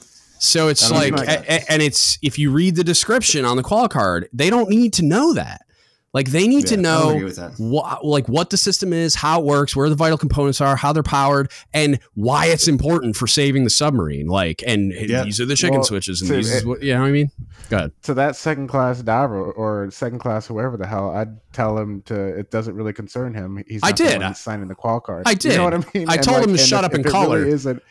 But my point is that really guy an issue, that that conversation could be had amongst the Chiefs quarters when that that time guy comes, is you know? giving the same checkouts though is what i'm saying so like he's giving checkouts on that Ah, I see system what that you're nothing Well, like the checkout that i gave That's that's the Maybe part of the that beast, right? Conversation is making sure that there's, you know, the type of leadership present that Sure. understands that there's a, you have to reel that back to the level Right. that is appropriate. And Going- not only that, but like, sure, that A ganger probably had to know those things. That's what it, Yeah, that's what it's like sure. to be an A ganger sometimes. they know? and they as a gangers take so much pride in the fact that they own like every system on the submarine and that they know all those things that i think I love that. right, I do too, in a way, but I, love think that. I think that they take their a lot of their checkouts to this crazy extreme because they're A gangers and they hold themselves to a different standard, which like I don't know, is that good? Is that bad? I don't know. The pride I love, the expertise I love. It's not, and, and because they are the system experts, I would expect them to know a lot more about the system than you than like an FT needs to know about it. Like I'm, yeah, they're not doing EMBT blow maintenance. Like calm down but and it's for ships quals only where they're learning it for like all of their watch quals they're learning it for maintenance they're learning it for a whole bunch of other reasons so it's like th- but they try to like apply that standard uh, like in the in the way that where you get caught by that double-edged sword of like i want you to feel uncomfortable that you don't have fish i don't want you to feel like you're a lesser form of life and that it's impossible and that no matter what you do or Well- say or how hard you study you're never going to get this checkout because this a ganger hates you so it's like yeah, that's that's there's- overboard. Go, Yeah. Going back, going back to what six nine said, or bad mustache, whichever one. you Bad? wanna call him. Be- what did I say? Beginner mustache? Bad new mustache? Bad new Yeah. mustache. Bad new mustache. Early- Bad new mustache. young mustache. Young I mustache. like young mustache. young mustache. That's Uh, like a rap name. Young mustache. I like it. Yeah, I like There it. We I Young must, Moo, young Moo. Anyway, uh. Ew.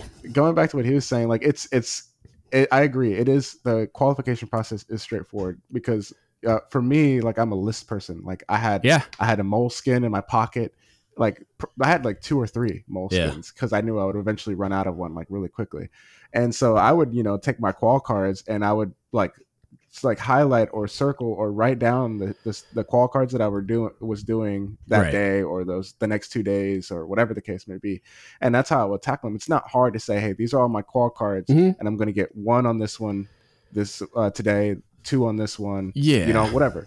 But what makes it difficult is when you start getting things that the submarine force is notorious for that you can't foresee, like, oh, my chief just got fired, or oh, this Mhm. dude is going to this school, or oh, we've got like short manning because everybody's TAD, or oh, COVID, and now we got a ROM and people Yeah. aren't here, or holiday, you know, and the, and the the qual card tracker is still going, and then you don't have Yeah. people in place because then now you're gonna go do all those like outside factors that make it difficult for someone who is not like everybody else and like has takes like a lot of their own initiative, or maybe Yeah. they're just that you know we're not all on the same intelligence level. Uh, Sure. it's harder to grasp Yeah. you know, types of information you, you know uh and so while i understand yes that like we gotta you are made to feel uncomfortable by design and i respect it and i appreciate it and i and i think that is that is important for everybody like at some degree of adversity should be what you seek in life to like make you better i think though uh that we we have this like weird sense of like I know it. I knew your dogs my were trying dog's to trying get to in. Yeah. break in He again. comes in every time we do a know it, podcast. dude. It's good. I um, I, I think that I think that a lot of the other uh, I think people need to keep their their uh, expectations in check. Uh, and when I say people, I mean the people who are signing the qual cards from different Yeah. divisions who have a lot to say about every other person in a different division. You know what I mean? Right. Like like, we're it's kind of one of those things we're talking about, like A gang going in the ship. Great, whoop de do. You know, choose your rate, choose Yeah. your fate. You own the ship. yeah, I'm not an A ganger. All right, so Yeah. you know the minute you want to talk about EKMS policies and all all that. yeah. crap, Yeah. like let's let's go. You know, that's you what, know what I mean. that's So- what I would I would play with people when they would do that kind of stuff because like I'd have an egg A ganger playing stump the chump with some young kid up in control. And then I would turn to him and I'd be like hey man define an emulsion. And they'd be like huh? And I'd be like yeah you can't so shut up Like, what's the temperature range for activating yeast? Like, uh, what? Shut up. Like, none of this is like like define gluten. Yeah. and when is it formed? Let's and like how let's does it like talk about our uh, specific. yeah, like dude, I and so could. I could, I have a fancy culinary degree, dude. I'll body you. I'll make you feel stupid for three hours, and it's like I can do it too, and I'm the dumb cook chief. So it's like you're not impressing anybody, and you're definitely not adding value. Because that's what I don't Right. like is when the standards. I, I don't want the standard to be different. I want a sailor to be able to make a list based on like what the qual card says, and maybe even go ask the subject matter expert like what's expected at a an EMBT blow checkout make the list, go do the work, and then come back and get the same checkout that the last 10 guys got or girls at this Well, point. part of so part of this conversation that is something that's changed in the Mhm. last several years is like you know the way that Gnosis is going now, where when I got fish, it Mhm. was if, you were a qualified room, you could sign pretty much all the A gang stuff. yeah, yeah. Now it's right, pretty much up to the block level, which the block signatures were more of like the A gang LCPO or whatever. And Right. now a lot of those checkouts have moved up to the chief True. watch or you know pilot co-pilot level, which Definitely. in in the way that we're talking about now, I kind of agree with because if you expect that you're adding a layer of that maturity and kind of Mhm. awareness of who am I talking to, what is their rate, and what is how much of this is necessary for them to Right. know,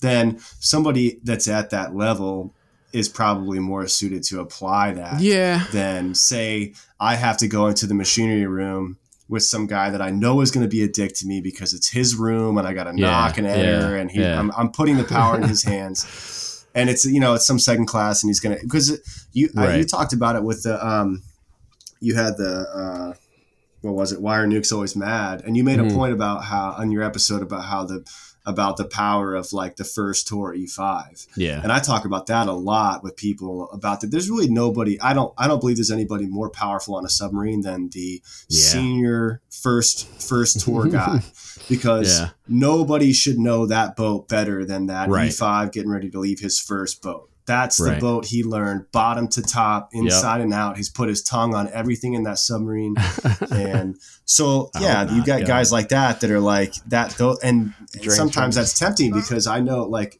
and I was the same way when I was in E5 leaving my first boat. If I knew I knew that boat better than, you know, Yeah. I, I felt like I knew that boat better than anyone. And Right. if somebody had come to me for a checkout on stuff, yeah, I probably would have been tempted to flex a lot of that on them. Yeah.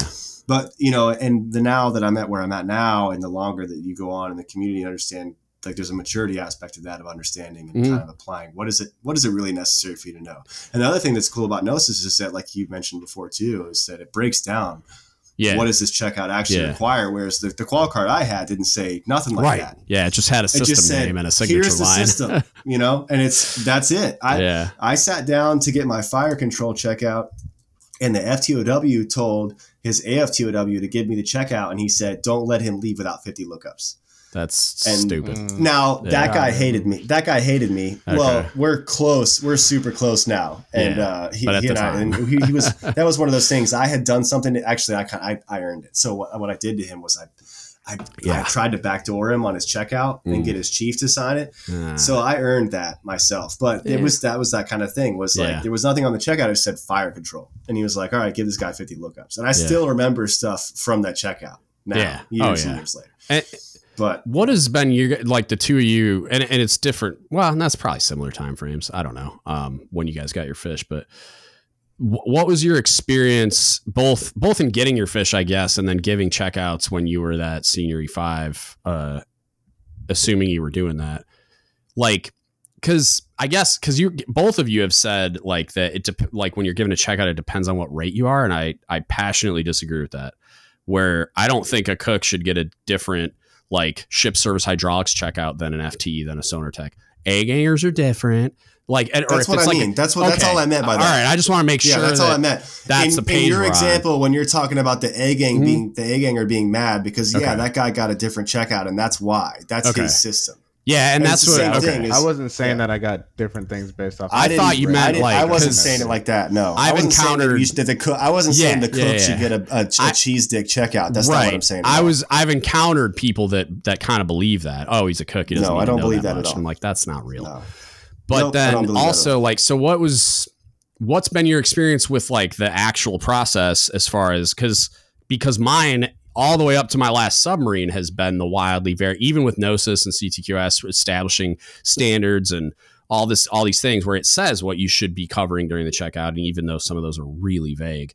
Like what's your been your experience with like getting and giving the checkouts as far as like how wildly varying is it like do you did you give I- checkouts I for got of varying I- like difficulty levels depending on who you were talking to like how did it I'll tell you differ for you guys because for me quick. it's wildly varying So Go I'll ahead. tell you this quick story real quick, and I understand it, but I also think it's kind of interesting, and I'm gonna get a lot of poopsicles for this because Eh. uh, because I'm a radio man.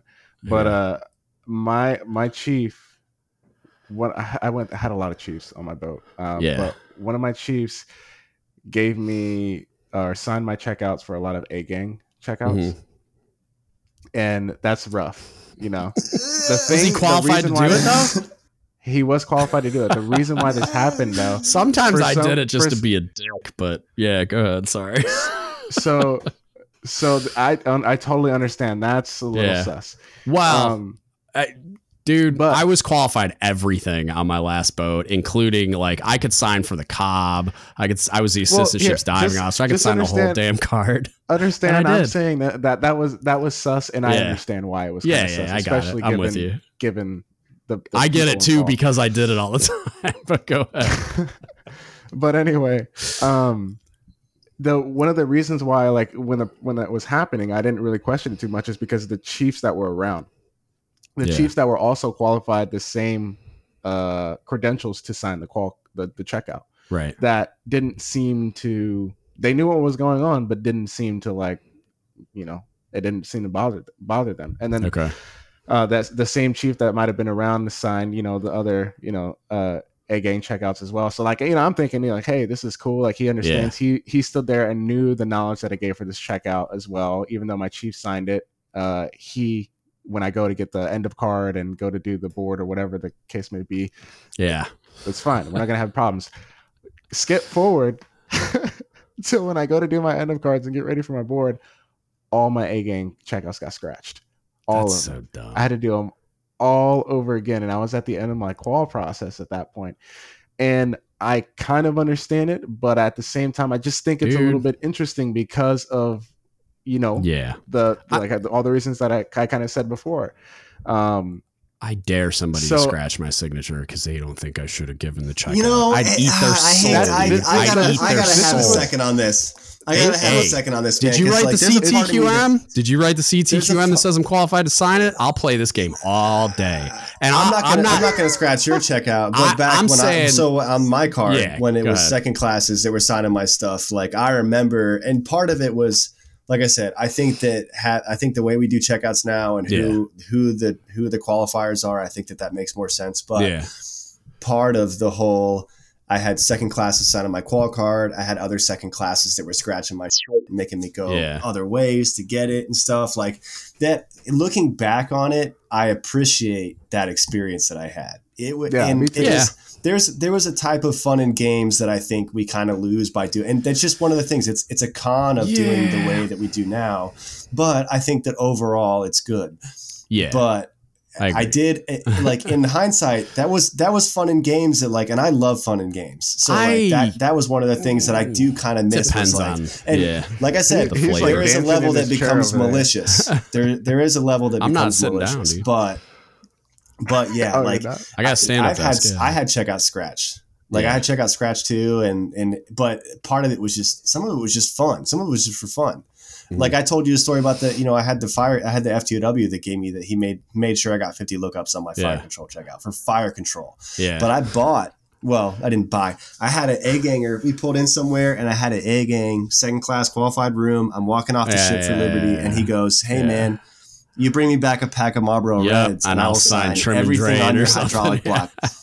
And I did it, and it took where because of where we were pulled in, it Yeah. took me an hour just to get to the Whatever. Hydraulics, had I'm in. And all, yeah, and all, I had all these like you know I had to wait for the duty van, and it was this Yeah. big thing to like it was really inconvenient for me. But like, I, Whatever. was, I was like, oh my god. So he signed it all, and then he said, and I'm gonna swear here, but he was like, That's all fine. he said was, don't don't fuck me. yeah. That's all he said. He signed it all, and he said, do Yep. not fuck me. And uh, and that means I didn't, you know, study and I- before I- your block sigs. Exactly. and I did. Exactly. Well, that's the thing is, I still had to get the block sig from Yeah. his chief. So, right. like, you know, but that you know, and that stuff. That's one of the things we we lost. We don't have a lot of that anymore because it True. doesn't work that way anymore. But but that's like I had everything from that Uh, end of the spectrum where Dude, a I- pack I of get it. cigarettes got me my whole block, and he still expected yeah. me to know it, but it, it got me my signatures for that week, and it meant So you that got your that whole Liberty and- point. I was yep. like, yo, that Liberty point. I didn't I'm a hot care. I runner, was like. I'm Let's Liberty, go. baby. I'm out. Yeah, and then uh but then I had a uh, for my fire control fun check out. I got a you you know a whole crap load of lookups for that, Yeah. you know. So it was like that, and now I think it's it's way more Yeah. level now. Like where Which- it was you had this whole Yeah. crazy ends of the spectrum, and now it's a lot more level. and I get it. Like there's there's always like when I talk about a, a lot of things that I think should be reformed for the better. I think there's always that tinge of like sadness where it's like th- there are parts of it that I look back on fondly, but like, dude, when I was on my first boat, I was miserable 99.9% of the time. So when I look back at that experience and I, I, it's like I filtered out a lot of the negativity, man. Like I, I think about Definitely. WestPacs, the sea stories I tell are going to be fun ones where we had a good time, like where we got hammered in Guam on Boone's farm and this dude named Juice was chasing us down the pier with a frog. And then the MAs tried to arrest us because we couldn't get like, dude, it was like, Juice, it, juice man. it was he I was a nuke mechanic that we could name uh, for some reason his name was Juice even though that wasn't I think it was because he was like he was like a buff diver dude. And so they just To called him prove your point about that filtering, I mean, I told Mhm. you that story about that A gang chief scratching all my stuff, yeah smiling. I'm sitting here smiling, Yeah, laughing about and it it's- it- because you- it's just it was it's miserable funny, when it was know I- happening It was So- oh, it was the wor- I was pissed when it happened. Right. I like- would have loved to watch that happen to you. I would have loved to Oh. watch it happen. Like he he knows if he ever listens, he knows exactly who he is, and he's gonna be like, you know, you know what he would say? He'd be like, I do it again like D- I, can- I would wish do could it curse. again. I wish I could curse. I would tell you exactly what he'd say. yeah but, yeah dude but yeah he's I, like, uh, yeah, I get it, He's and it's like there. I have that tinge of sadness because I feel it feels like that thing that it's like like you're losing something by doing it differently. And you hear even guys, even like a salty second class on a boat right now will tell you like, man, it was That's not how I better. came up. It was back in my day, five minutes ago. Yeah. Like it was better, and it's like, dude, I, I like I get it, but also it's like there's a lot of things that have changed for the better and it's because I've I make the point that like back when I like when I first started out, man, like, and I know a lot of guys that I've heard crazy, crazy stories from from way back even before this, and like if you want to if you want to see what I mean about how far we've come, and, and like granted, you guys don't have context on the Chiefs season piece of it, but that document a tradition of change. I'm actually doing a podcast on it soon, just like a, a heritage one. Like to see how the Chiefs season has changed over time, and it's how like the initiation process was never it, it's not a tradition. It didn't start till 60 years after chiefs like became a thing. Like it's it evolved into this weird like hazing ish thing where you're basically drinking your fish but you're drinking your anchors and then it evolved it evolved when they started pulling all these elements from like crossing the line and all this other crap into just this hazing thing and then they took the hazing thing because they didn't want to lose the tradition of initiation and turned it into like a heritage thing so when you go back and look at that thing, there's like stories about people's charge books, which the charge, the history of the charge book that that is a lot of chiefs still to this day will regurgitate is complete fantasy. What it really was was a, a book that they carried around, and a chief would charge them with something, meaning like an infraction, and they would have to log the infraction, and then they would do this like uh, kangaroo court, like a like a trial at, during the initiation process, where they had to answer for all their charges. That's why it's called a charge book, right? And what would happen throughout the season, like, um, and I think it was MCPON Walker, I want to say, in the document talks about how when the the season ended, his charge book had semen in it, had feces in it. Somebody had peed on it, so he just threw it in the trash and walked off. Like that's the type of hazing stuff that used to happen back in the day, right? When I joined the submarine force, way after all that stuff, like by today's standards, I was sexually assaulted no less than a hundred times, right? Like humped, groped, like credit card slotted, off buttoned, everything you could possibly imagine, times I don't even know how, and it became normal. Like I adapted to it like I was in prison because I just decided one day after I had a breakdown basically and had I tried to I almost like tried to kill my leading MS and then they sent me to talk to a chaplain because I was like I the only time in my life I've got so angry I saw spots like it looked like you lighting film on fire like I was seeing like black spots and I was about to kill this dude and then I went and talked to a chaplain and then I calmed down and everything. And I just decided after talking to my parents that I was not going to call my dad and tell him I quit. And so I just adapted to everything and it was real weird. And it, so like the stuff that happened back then when I was getting my fish, like I got my fish tacked on, I got like like I couldn't lift my my arm for days after I got my fish. And like I, I was bleeding and like it wasn't it wasn't good.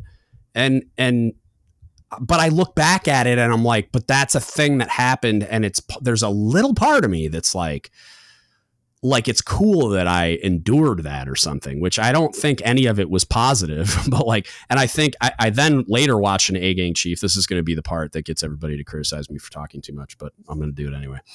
I saw an A gang chief on my last submarine when promotions happened. They um, went through tacking on the crows, but like what he did was he had FRVs and he put a set of each person's FRVs that got promoted in the machinery room.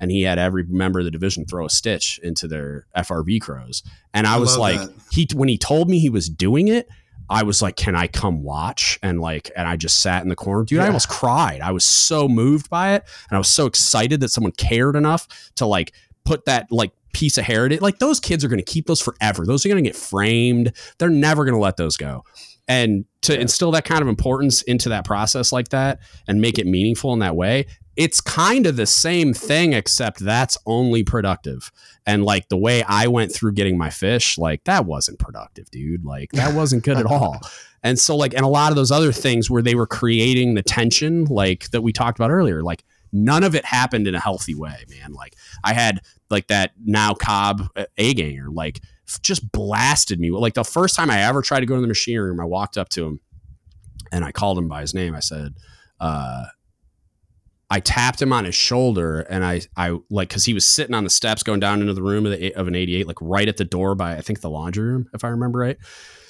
And this is how burned into my memory this is. So I walk in and, I, and he was sitting with his back to me and I didn't know his name. I hadn't been there long enough. So I tapped him on the shoulder, and he's like this angry dude with resting bitch face all the time, and like he's a fully qualified second class that's a diver, like he's that guy. Um, and I tapped him on the shoulder, and before I could even get anything, I was gonna say, "Excuse me, petty officer," like because I didn't know his name, and I was like that new to the boat. I was still saying that, so I was like, uh, I tapped on the shoulder, went to say that, and he turned around and just goes, "My name is Petty Officer like Smith, whatever his name was. I, I know his name, but I don't want to say it." And he goes, not tap me on the fucking shoulder and just like, get the fuck out of here. And like, just starts screaming at me. And I'm like, and he knows, like, he doesn't even, he probably doesn't even recognize my face. So, like, he knows I'm a brand new guy. But uh, in his mind, it was like, that's how you treat non quals. And I'm like, so I like, ne- I like didn't ever want to go back in the machinery room, dude. Like, ever. I was terrified of that dude.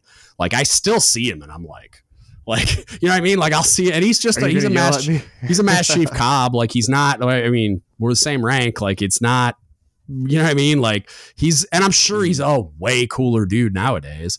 Like he was a second What do you class. think he would say about that? I don't think he'd even remember. If you, I, it, like, I, what do you like? If you were if you were to tell him that story, like, what do you think he would say? I think say, he'd like, now, laugh like, and- after all this time. I think he'd laugh and and probably we'd have a conversation about how like stupid we all were when we were young. And it's not like I because because on the flip side of that, it's not like I didn't do stuff like that. Like if you think for a second that when I was a fully qualified second class on that boat that I didn't treat my nubs terribly, you would be incorrect. Yeah.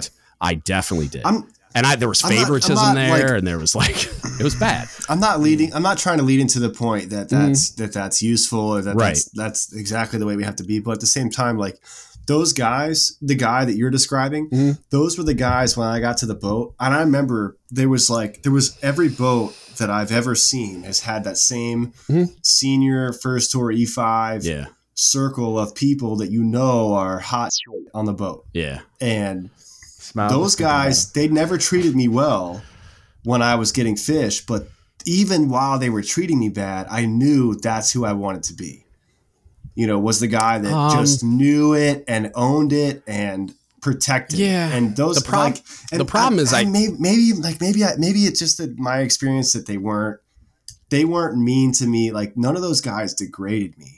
It was just a matter of That's this is this is this is my place. I- this is your place, and maybe maybe it's just my experience was Yeah. different. But like the way I remember it looking back, and I do maybe. appreciate what you're saying about that. There's elements of tradition that are valuable and useful and not harmful, and certainly all of those should be protected. Right. And that there are others that maybe we should evaluate moving forward. I remember when I did my blue nose ceremony on my first boat, Hmm. I was uh, I was already a diver, and I remember putting on this. We had a GoPro, you know, Yeah. for like the dive division, so we could take videos of like Right. the boat, you know, we're diving. And I put it on my chest. I put the chest rig on, Mhm. and I go. I'm going to like do my blue nose thing, like as a you know as a as a warm body. Mhm. And uh, the cob saw me in the line with the GoPro on, and was like, "Take that thing off. you will not wear that for this." Yeah. and um and like I, I kind of understand it now Yeah. and the like to this to this day the blue nose and the shellbacks and all those kinds of things that i've gotten to do are like those are kind of what i feel is like the last gasp of the yeah. the oldest traditions that we really that we get to see like the not necessarily we probably don't see i remember my dad told me about what it was like to get a shellback on a surface ship in the whatever it was the 70s and Yeah. he and on a surface ship they had like dumpsters and stuff Mm, you know he was on a carrier so Yeah. they had whole hangar bays and dumpsters and It was you know industrial scale garbage to Yeah, play with I didn't And have we that, don't really but- necessarily have that but like you know when i and then so his what he described to me was frightening Yeah. but Yeah. to go through and do this, you know, you do the court, you do all the, Yeah. you know, you get the charges and do all that stuff. is cool because you know that even though it's, you know, maybe I wasn't going through it thinking of how different it is than it used to be. I was just going through it thinking about how it's cool that we're still doing it. yeah. And that's the part that I really want to protect is that right. for the I, and sake I agree. of making yeah. it, for the sake of making it not harmful to people, we don't lose it altogether. Right. Yeah, and I, I you think know, that- there's that, that part I think is super important. I think that's the path for sure. And it's like there's this. Um, I think I'm trying. I th- it might have been uh, MCPON Herdt, maybe. I'm I'm I'm not 100 percent sure, but gave a speech um about tradition. I think at the Naval Academy. It was like a Naval Academy graduation. He said somebody asked him like, "What's the difference between uh, good traditions and bad traditions?" And he said there are no bad traditions. And they were like, "Well, I don't get it." And he's like, he's like, if it the stuff that like isn't adding value and is like, um, get like goes negative because of hazing or because of malintent, it's like that's not a tradition. That's just like hazing essentially. Like it's just it's not something that you need to keep around because it doesn't add value. Blah blah blah. So he was just explaining that like if if it's a tradition, it's inherently good. Otherwise, you need to get rid of it. And so it's like that analysis of if it is good, then yeah, I do think it adds a ton of value and does need to be protected. And that's what's dangerous there is like they've talked multiple times about deleting the Chiefs season. And it's like, I don't think that's the move, but I think there's a lot of stuff being done wrong about it. And I, I- you could apply that to like everything. And especially what we're talking about with like getting submarine dolphins. It's like, there's, I don't ever want the value attached the I the the way that we understand the value of dolphins to ever go away. And I think that by stripping away too much or or like making it not mandatory or something crazy like that, you're going to lose all that value and it's going to turn into what like an ESWAS pin or an air warfare pin becomes fleet wide. Like there are definitely commands that value it, but it's not valued like in the same way dolphins are community wide like universally it's valued at a much much higher level.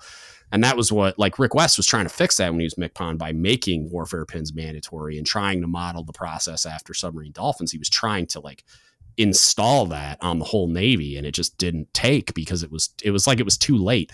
And i think other communities probably get it right like for sure seals obviously their process is insane but like i've heard a lot about uh, expeditionary warfare pins and i think that probably varies a little command to command but it seems like they have a high value like attached to I would process- imagine, yeah. the process and actually getting the pin and like of course EOD is very similar to that like to seals and stuff where it's like they have like a whole pipeline that you have to do and then you have to get qualified and all this other stuff and it's like so there's a ton of value attached.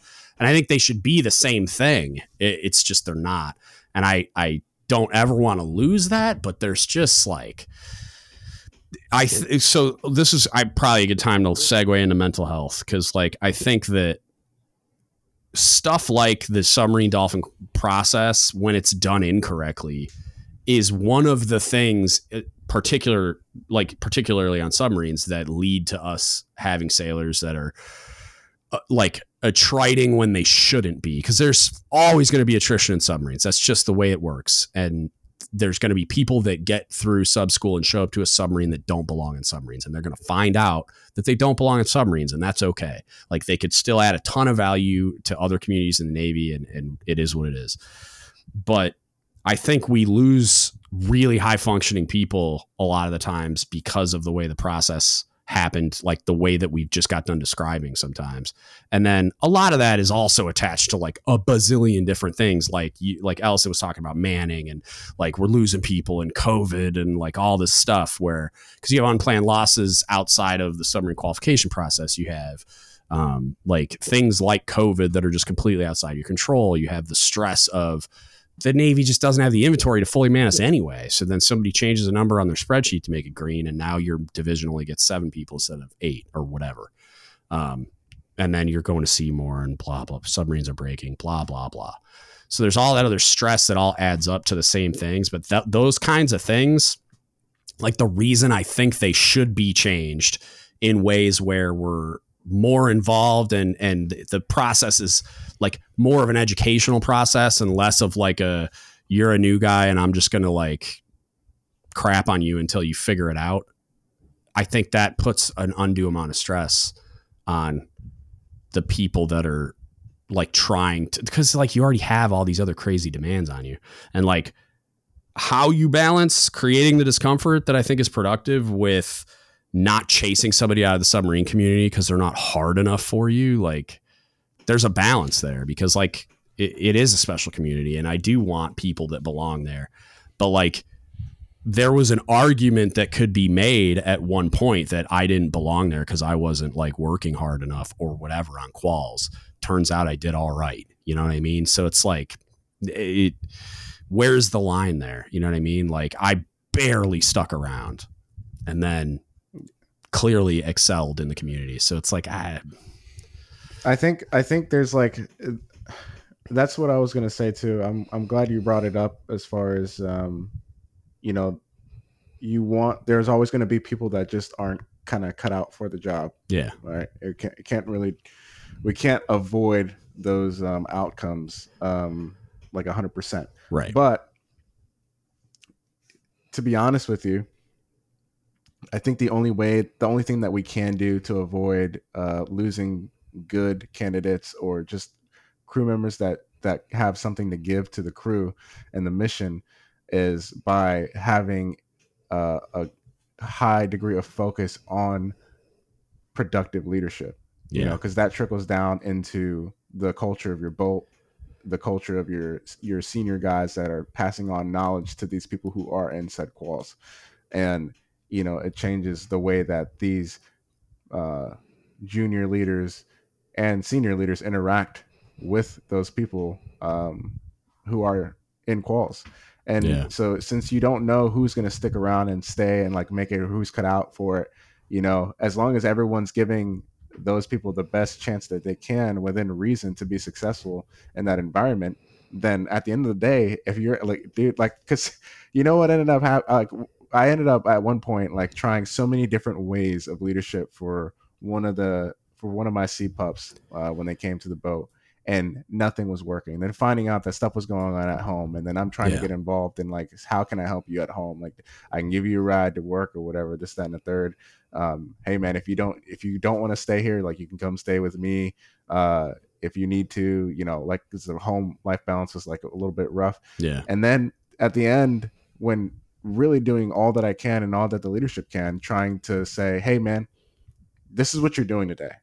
give Yeah. I, giving you a, a literal marching order for your day to day qualifications. Yeah. This is who you'll talk. I dude, I've walked to the people who he was gonna go get the checkouts from and told them when he was coming, told Yeah. them when he was sitting on crew's mess to study, where he could get the information. If he couldn't get it on a Yeah. on a high side laptop, there's these instructions and this locker.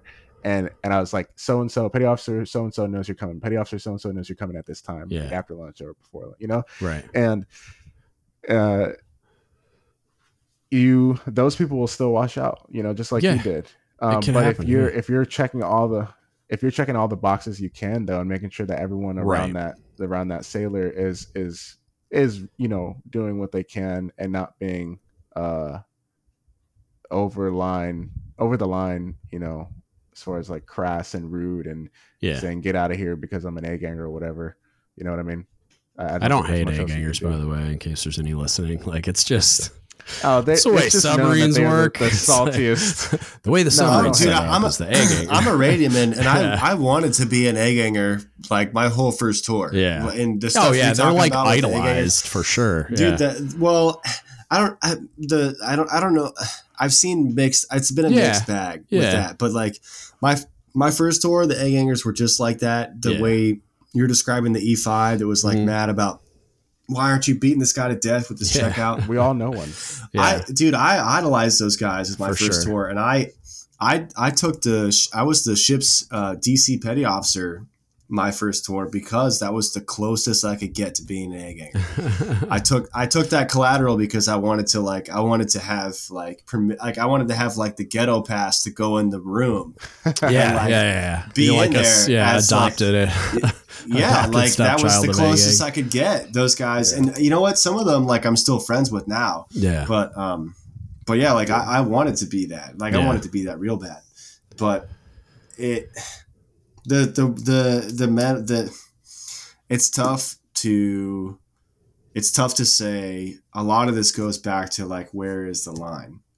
Yeah, and you know with when it comes to like mental health we, we Ellis and I talked about uh, a couple weeks ago about like the the whole um you know with mental health and like understanding the difference between you know somebody who's just not putting out it's interesting to hear your perspective on you know being that behind on ship's quals your first tour because obviously everything turned out okay. And then Yeah. having you know a couple specific things that happened that kind of changed your course or whatever. Yeah, and that's what I think we were talking about in general was when somebody can has that that uh, awareness to understand the difference between somebody who you know is just doesn't have the the aptitude or Mhm. doesn't have the you know they're- they just don't have what what we need for somebody to be on submarines yeah, or somebody that does have it and that needs that extra attention or intervention or mentorship or whatever Right. you know leadership and then having the you know having the the tools to act on that and step in and, and make that difference or whatever Mhm. and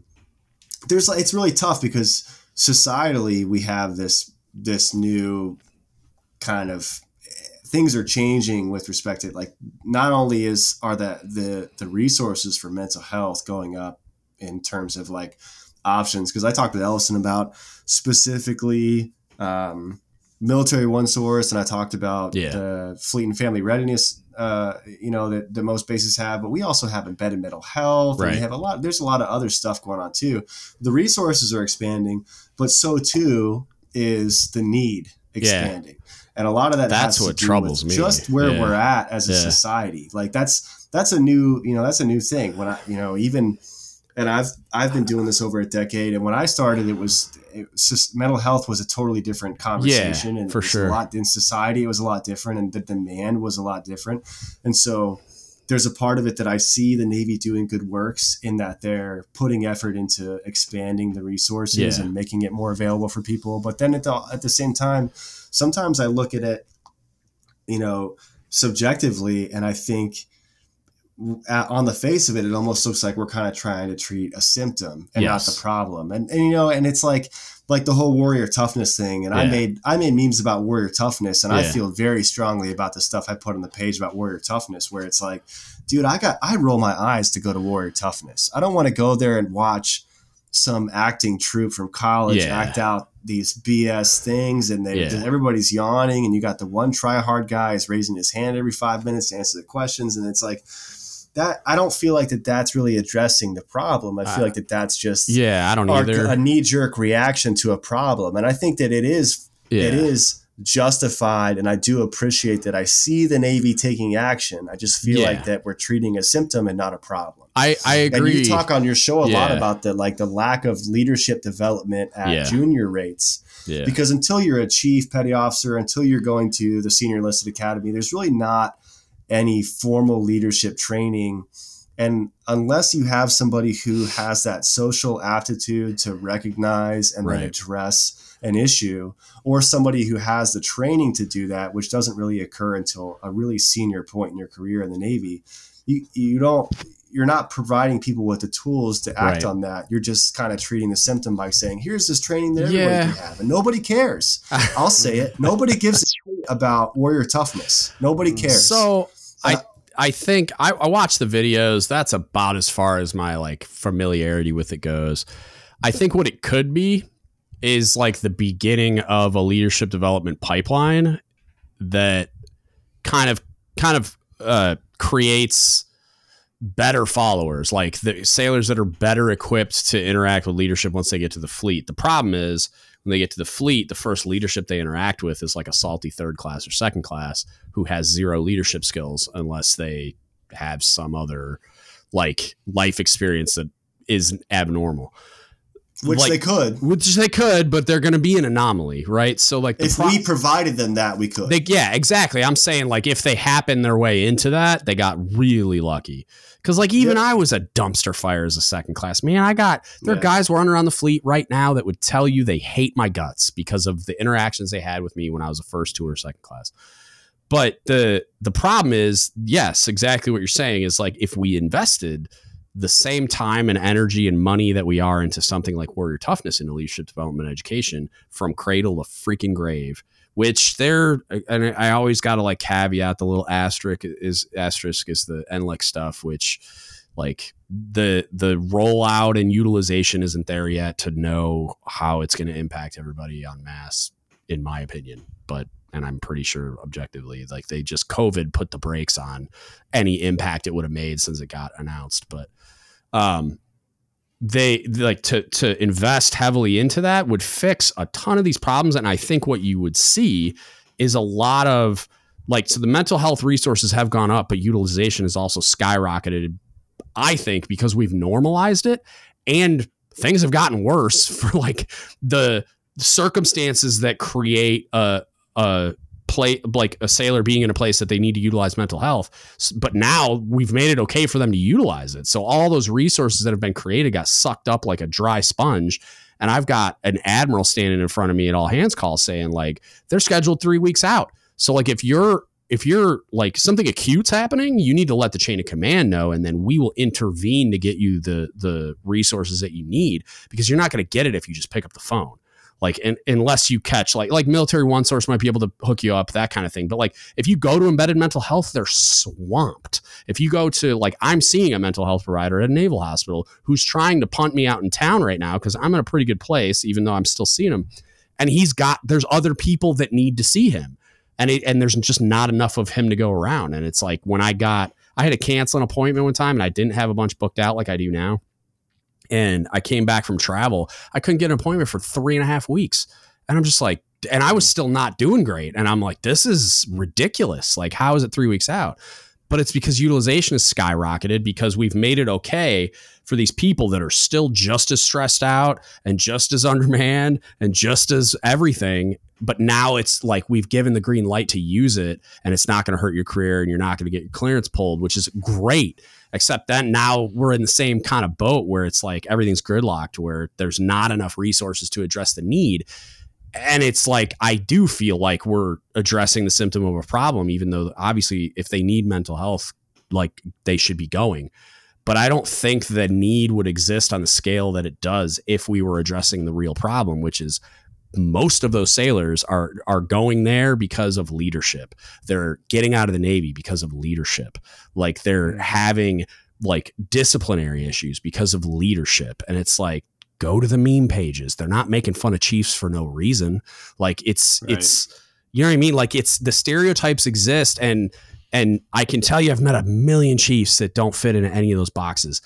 But not a million. That's t- too many. But you know what I gonna mean? Like I've met lot a ton of Chiefs. but there's a bunch that do otherwise those things wouldn't exist and it's like the thing that always killed me was perception is reality is a fun catchphrase but it's also super applicable in this case where ch- a lot of chiefs that i've and chiefs messes that i've interacted with been a part of whatever they like to say like yeah ha ha but that's not me it is you because you're part of the chiefs mess. And it is you because that stereotype exists. And if if like junior sailors not wearing anchors to work perceive chiefs to be that way then they're that way. Like whether you Mhm. like like to oh this not me. I'm not fat and i don't wear this and i don't do that. It's like dude like you're part of the problem just because you're a chief even if like like if the shoe doesn't fit don't wear it in a way but then you still have to deal with the problems that the chiefs mess have because you're part of the chiefs mess. So like if if they're saying that your chiefs mess isn't approachable and that's why your sailors won't come talk to you you have to address that problem even if you're not the individual that created it you're still part of the organization that created it. So you have to like deal with that problem. And it's like it loops back to that responsibility that i feel like i have to the chiefs mess in the way that i behave. It's like I feel the need to vocalize these things because we need to be better, but also like I understand that when I go to a new command, like I have to take a ton of time that I feel like if we were better, I might not have to take. Like if the Chiefs mess just had a better perception by junior sailors because we invested in that kind of thing and leadership development and education, I wouldn't have to spend a ton of time walking around the submarine interacting with everyone to build trust. Like, no, like really, you can trust me. Like, I know I'm wearing anchors, but you know, like, why do I have to do that? I shouldn't have to do that. Yeah. If we were doing it right, I shouldn't have to do that. Like, I shouldn't have to enter every single mess that I, I've ever been a part of and like interact with junior sailors in a way that I have to like make them feel safe and that they can trust me as a leader. Like when we're sitting here saying that that's fundamentally part of our organizational makeup and it's how we evaluate chiefs on evals, it's like something's wrong here. You know what I mean? And it's like, Dude, part of that is like you could look at my like look at the memes that I've shared about Chiefs and like you could say that just because people interact with it doesn't necessarily mean that it's true, but Yeah. it certainly means that the perception is there. right. And that's what and that's the thing that we always say is that perception is reality. So Yeah. if the perception is there, and you have to take my word for it, just look at the stuff that I say about Chiefs because it's Yeah. you know, and it really it's a lot of it's fun and games, but Yeah. the, the perception is there enough that it resonates with the community, and you know, part of that is like there's always exceptions to the rule. You know, you Sure. could say oh something, about, you can make a joke about fat Chiefs, and there's always a chief in the Chiefs quarters that's you know super fit or whatever, Mhm. but I think part of that isn't just like you can't just be the the fit chief in the Chiefs quarters and say like, "Well, I did it. Why can't you do it?" And Right. Part of that is that we're that we're missing that like mentorship. Right. You know that that's what really makes the difference. It's not Yeah. just saying, "Well, look at me. I'm not, I'm an exception to the rule." It's a matter of saying, "Hey, man, like let me like let me grab a hold of this guy and like help him out." And that's like that makes more of a difference than anything. I mean, Sure. Ellis and I talked about the other night about about mentorship and like that and I I hear you talk about we I think we it was when we were we were kind of like talking shop before we started Mhm. actually recording where we were talking about you know your people that you mentor and stuff like that and I've always heard stories about people having these long time Mhm. senior mentors I remember listening to you talk with Chief Bob on episode seven of uh, Ask the Chief about you know people that have Rick West as a mentor Yeah. and like that's Rick West is like my hero Yeah. you know he's the greatest And, MCPON um, of all time. No offense to all the other ones. hero just a fact. hero of mine and I, they all Um, universally seem to agree. I don't know if that's true, I've but like always they all pretty much Oh, agree that he's the goat. Like that was cool. That was Yeah. like the coolest thing was to listen to um, was to listen to Chief Bob's experience at the at the SCA about Yeah. hearing other people kind of say the same thing about him, not just from or whether that was you that said it or him that I- said it was but either him. way. Yeah. To hear to hear them kind of get that feedback of like, oh, the other communities felt the same way. It wasn't just submariners because obviously submariners Mm-hmm. Yeah. were like, that's our guy, that's our yeah. dude. Right. Right. But to hear other, you know, but whatever. Either way, that I've always my whole career, I've I've I've met and talked to and heard of people that have these like long time super solid mentors, and I've always been very envious of that. And there have Mm-hmm. Yeah. been critical points in my career, certainly that I have benefited from, you know, acute mentorship, kind of like off the cuff, whatever. But I've never had like a long term yeah. You know, one of those. And I've always kind of been like, where do I go for that? Like, what subreddit do I go? Like, oh, dude. Yeah.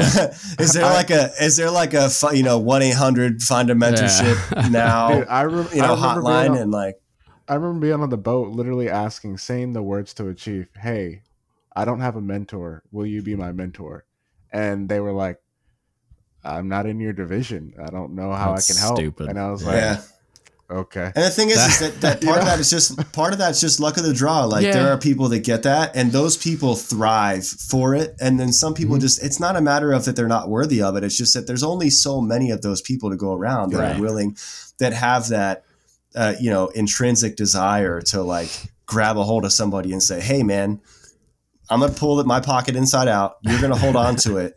And and then you just do what I tell you to do, and, and I've, I've envied that and I, I haven't like I haven't suffered for not having that. Like I'm like I'm I'm successful enough. Like I'm not I'm not mad. I'm not sitting here jaded about not ever having it. Right. But it is like I've always I have like my my my experiences that I've always heard people talk about that and been like, man, that would be cool to have that. And I just haven't had that experience. It's not that I don't think anybody has found me unwanting for that. It's just that there's only so many of those types of people around. Yeah, and I mm. I don't know that I, I like I it's another one of those things that I think if we programmed it in from the beginning, it's like I think that people like me that just kind of it's part of my wiring to like do those types of things to just want to help people. And I don't know I think part of that is just the way I was raised and like my personality and stuff like that. But like I think I had a disposition for it already.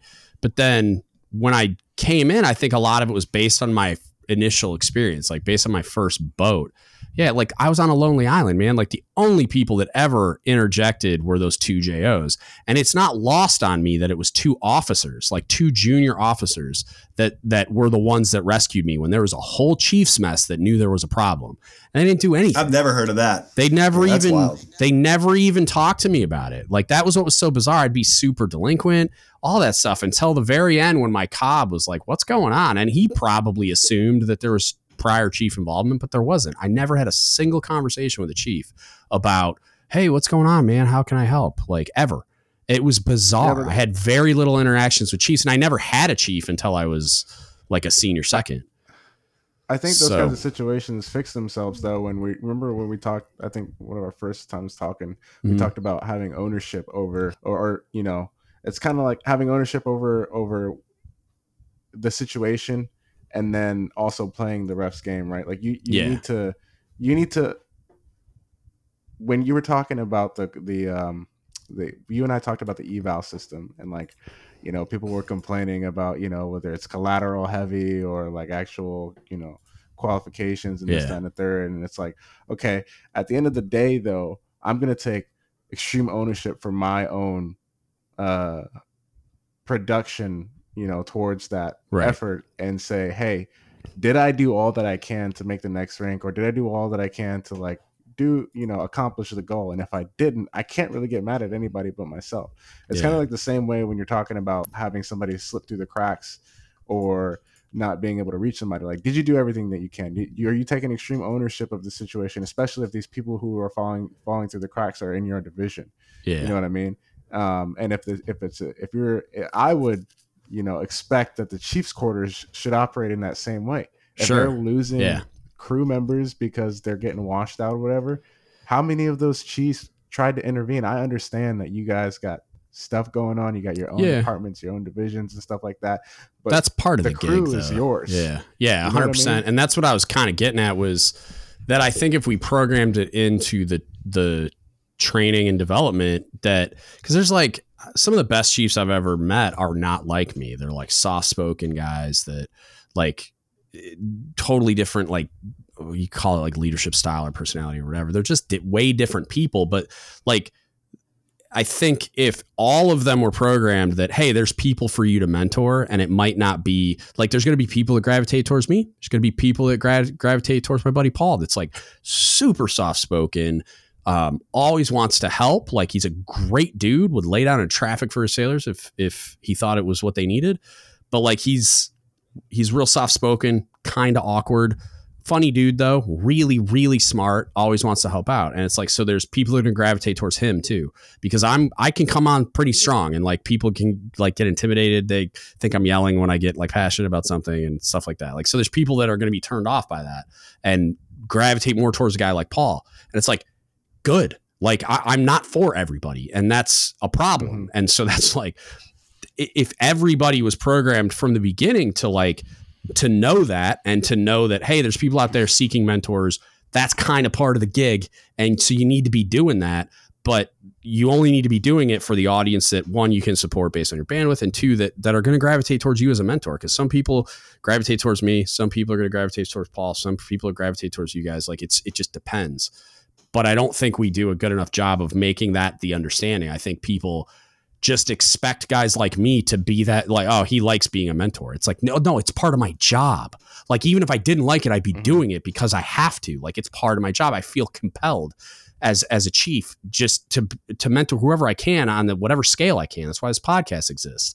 It's like I, i'm some of it's just i'm a masochist but like i i feel a responsibility to help. And i think that if we made that the understanding and that was part of the part of the programming which like we talk about it sort of like it's more like um suggesting like oh yeah chiefs are there to help and you got to help sailors and say we're here for yeah you know i mean? Like it's like this more general understanding that chiefs help sailors and that's like what we do. But i think that it's uh, it's largely interpreted by chief selects as they're going through initiation season as like their sailors not like everybody you know? And it's like no like Mm. you're uh, they're all yours man. And it's like you can't obviously can't be everybody's chief but if i didn't try dude like i've i've Yeah. i'm trying to be the whole navy's chief and the whole internet's chief and everything else in whatever way i can.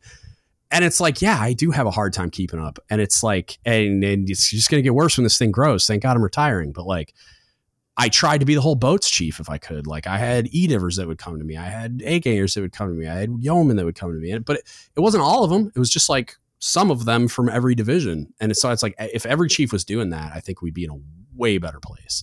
And it's not like Mhm. there's plenty of versions of me out there and that aren't even like me, but that go way out of their way, like Christina D'Arienzo. And like, like I got a bunch of buddies that like Paul Kingsbury does a podcast, even though he's retired now. Jeff was doing it when he was active duty. Bob gets on here when his bandwidth supports. You know what I mean? There's people doing it, but I don't think there's enough people doing it, even if it's not via podcast. You know what I mean? Like there's a lot Yeah. of demand out there, and I think there's a lot of good that could be done. In like in the case of of bad mustache over there, uh, it like it would do a Dude. lot. It would do do a lot of I'm not good. gonna get past this mustache thing.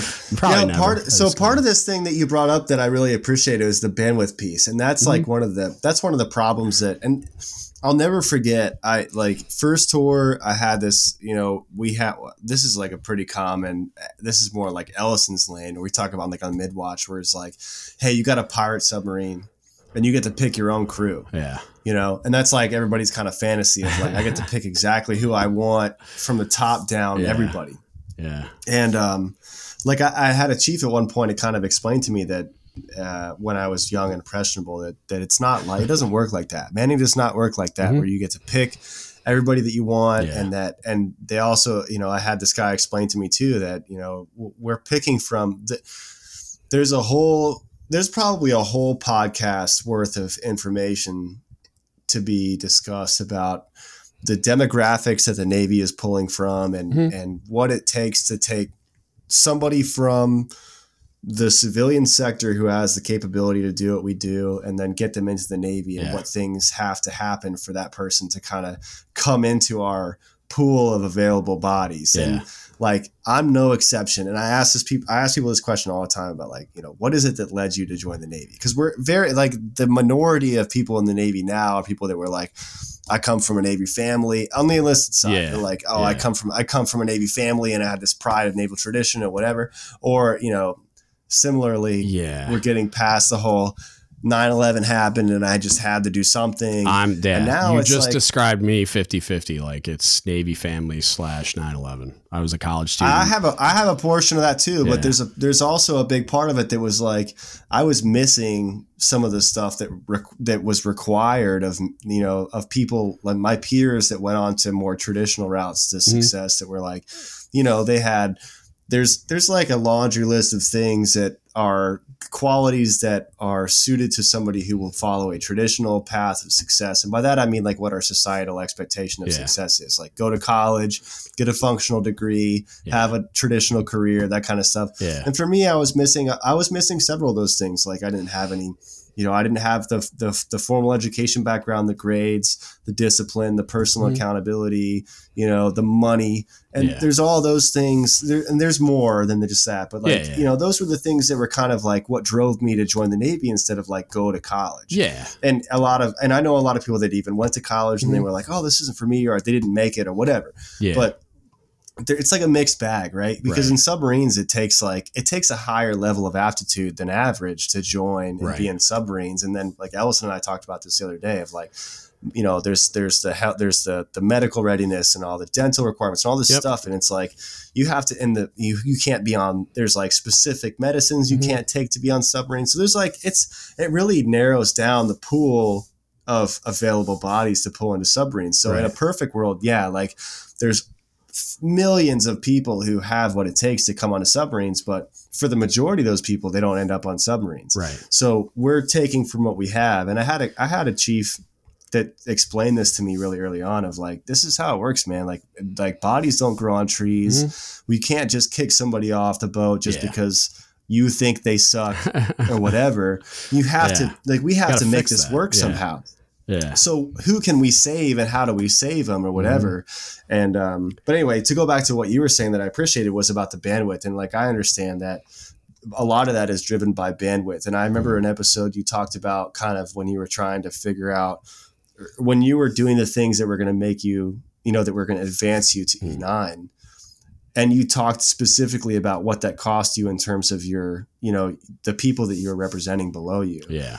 And I appreciated what you had to say about that because that's kind of the conundrum that we're in Mhm. of like advancement and rankings and all that. That's why I commented what I had to say about your your video where you said, you know, this is kind of I'm putting out the stuff about how to make chief. And Yeah. I had those points to make about here's why the journey to making chief is more important than the des- than the, the destination. Sure. like, you know, a lot of people kind of want to skip past what they're supposed to get out of their LPO tour Hmm. Yeah. and Yeah. and it, just for the Wow, sake of making yeah. chief. And then when they Yep. become a chief, they are less capable for having missed that. Like certainly, Right. I could have been an E five and qualified chief of the watch, and then qualified dive as, as a first class, and then Right. made chief first time up, and then maybe never even had a chance to to be an LPO at sea. Yeah. But then as a as a chief, like what am I missing for having Mhm. not have that experience?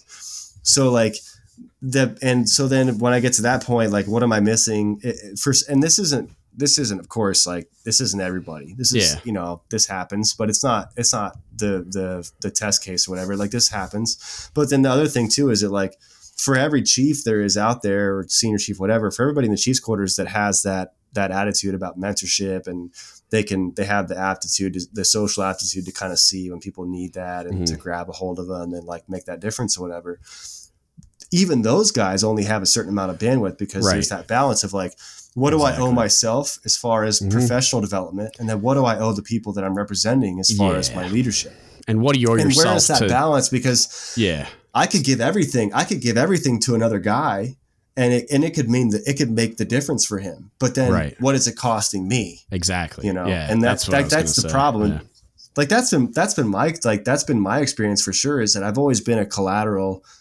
Uh, I've always been a big like collateral holder, and Yeah. part of that has to do with the fact that I have a like a hard time saying no because when when a command figures out that you're really good at something, they're like, oh, well, you could also you could do this this everything. and this and it, that hurt me. Like I had to learn that the hard way. That that Yep. hurt me because it took a lot away from my ability to learn how to lead. Because I was trying to to lead, but then also do all this other crap that was like this is the stuff I have to do to make chief. This is the stuff I have to do to, to Mhm. get into the the conversation at rankings. Is I got to hold these things and I got to do all these things. Yeah. And you talked about that too with your discussion on like the ladder and how Yeah. or whatever you want to call it now. You said the same Enlisted thing, career whatever, whatever, yeah, the, whatever the fuck It's called now. ladder. ladder. It's just yeah. They. you know, I was at some 10 officer years the first time I had bullet. somebody. I was at 10 years in the first time I had somebody sit down to me with me and, and explain and show it to me and Yeah. show me what the things were. Yeah. But like, but that notwithstanding, anyway, that the, the, you've got all this stuff and it's like the ladder drives the behavior. And you Mhm. said that in your podcast too, of like, it all, all it takes is if, if we want to focus the fleet more on leadership development, Uh-huh. pull some of this out of the ladder Yeah. Hundred percent. pull it out of the ladder. If if the ladder says I have to do all these things and all these things mean that I can be decent at all of them but not Yeah. excellent at any Yeah. of them, then pull some of it out. Yeah. Like that then that's that's an easy thing to do. That's super easy. I- And if that's what you're going to expect out of people to get to get, you know, to be a part of the conversation at rankings, then then you're you're taking them away from what they're supposed to be doing to Mm-hmm. get to the next level. And then once they get there, for the sake of all the stuff you've told them they have to do, they'll be missing what you're expecting them to have when they get there. Yeah. That's the part, and uh, like that's one of those things I think it'd be super easy to fix. It it is. It's just there's no not no. I like it. There just doesn't seem to be an appetite to do it. Like uh, Admiral Richardson, when he was CNO, was talking about it, like getting rid of all these collateral duties or making them less important or whatever. And it's like there was a tiny bit of movement, and then it's just they just stopped talking about it because he got relieved because it was just his time to go retire or do whatever the hell he's doing now. So it's like I'll acknowledge that there's a part of that that is that we just because we want for it to be that way. It's the same same thing that that chief had that conversation with me about. You know, Mhm. bodies don't grow on trees. right. I understand that there's like there's a part of that that's like just because we want for these people to focus less on this doesn't mean that the responsibilities don't still have to be met.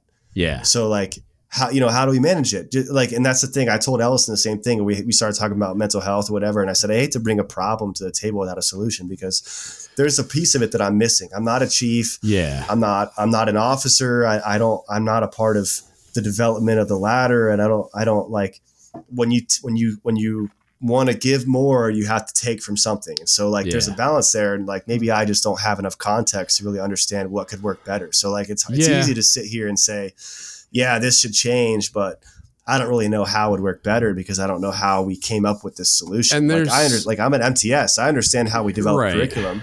I get Right. that part, but like there's a similar process for how we come to the conclusion of like the yeah. ladder. There, uh, So well, there's a problem. Maybe, I'm missing context. There's a yeah, and there's a that problem will always exist to some degree when we're having these discussions on certain things. But like, there's, I think what generally will end up happening is like, so I could tell you, I could delete a billet, probably two billets off of submarines immediately, but they just won't do it. And the way I would do it is just like, so or free up two sailors to do other things. Is like serving food in the wardroom. Just like make the officers go through the chow line, then go sit your butts in the wardroom, eat your food, and then put your in the scullery. And now I just like because that's really what those guys in the pantry do. Like everything else could be done by the other cooks on board, and I could just delete two, probably one, two billets. I 'cause support it. th- you go, they nailed it. And then so so it's things there's things like that where like I could I could write a point paper and like figure all these things out and do it. So one, there's no appetite from from officers that would have to make the decisions and sign the instructions or the orders or whatever to do that because they like getting served. And it's just like enlisted aides exist and I don't understand why. Like you could just hire people, like civilians could do that job.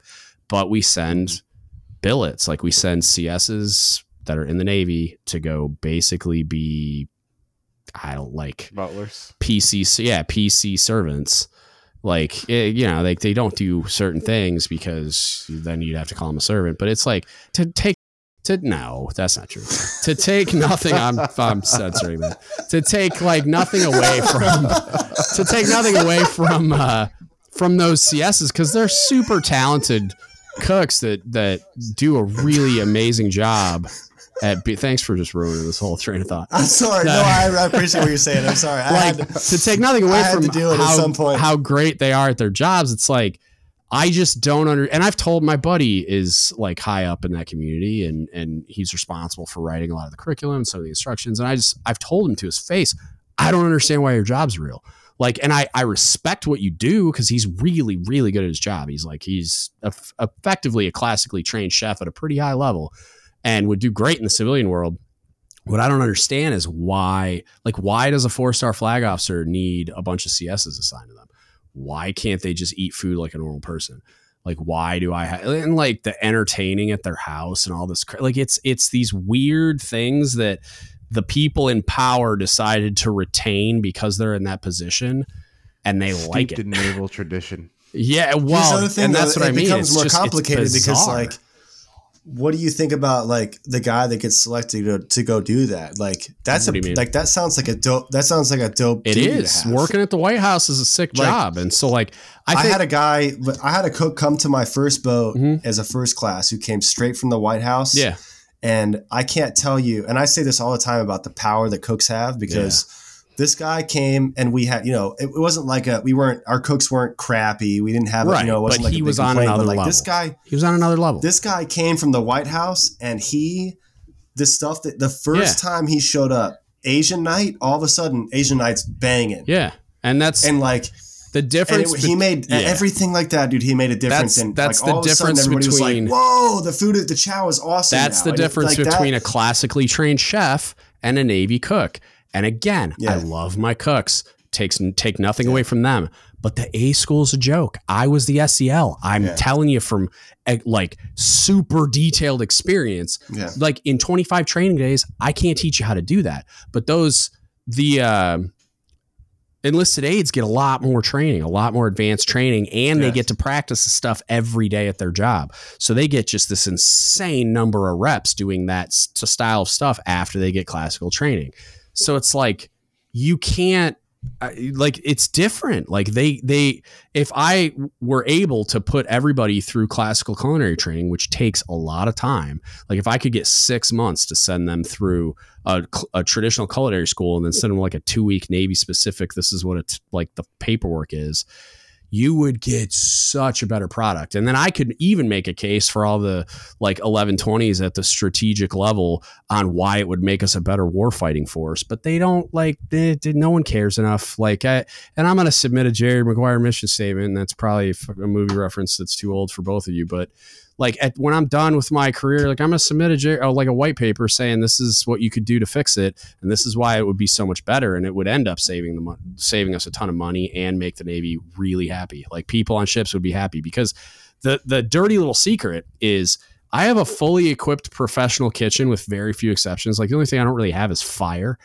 and that can be remedied in ways like we propane torches and stuff. But like the only like I have a fully equipped professional kitchen. I have a workforce and I have a catalog that the Navy has the power to open up a little bit where I could get some really cool stuff. And I like I can do amazing things in that kitchen.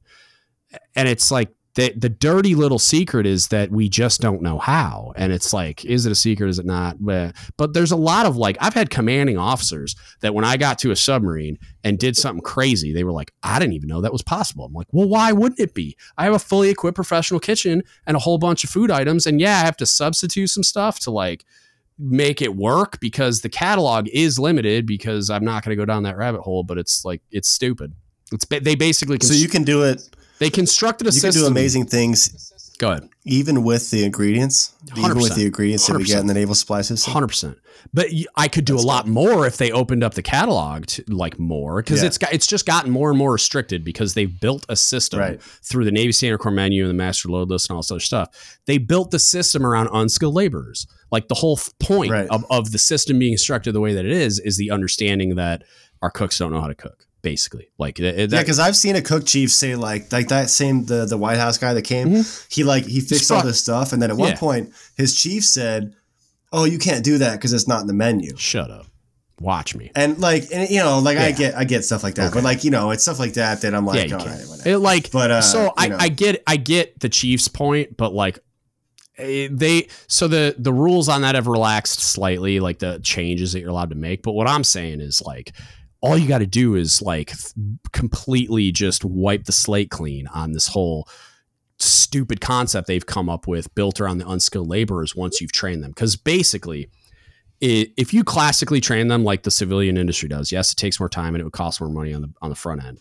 But on the back end, what you would what you would get is a bunch of highly skilled people that know how to turn any food into good food you could you could still limit them menu wise by just saying like look these are the ingredients you can use. I don't care what you turn them into but financially like we're limited in this way which is part of the reason they sold the navy like they sold the navy standard core menu as like cost control and nutrition but it's all smoke and mirrors in my opinion. Which doesn't make any sense because in in the scheme of things, it's the, a joke. this the Navy Core menu is is an almost like inconsiderable amount of money it is it's a joke like a, in the, a in the context of what we're spending our money on in the submarine. community. submarine like- gets a, a, nor, a fast boat probably gets underway for deployment when you're loading out 90 days of food with somewhere give or take a little bit uh, somewhere in the vicinity of like $200,000 a, a full current on hand balance for a 9 day loadout the the biggest submarine crew in the navy that I was the chief of we got underway with closer to 450 and that was yeah. in excess of 120 days of food two freezers holding I did a shore duty. 450 I did an instructor tour. On my instructor tour, on my shore duty, they would tell us, "Hey, make sure you turn the lights off Mhm. when you leave because Yeah. it saves energy." yeah And they've got the biggest power bill in this area of the United States of any building Yeah. anywhere. yeah Be- and it's not the lights. it's not the lights It's not the lights, dude. The lights, the lights is like the lights is like two hundred bucks a month, Yeah, man. It's yeah. everything else, and they'd be like, "Make sure you turn the lights Yeah. off." Like, no, and that's what I'm getting at. Is like, yeah, it's not the food, man. The It's food not. is not the problem. You don't need to cut. You don't It's need to, to to pull the But- rug out from under the menu to save a dollar. Like, But that's not also- where we're gonna get our our nut from. I I would venture to guess, and it's an educated guess. I haven't actually crunched the numbers, full disclosure.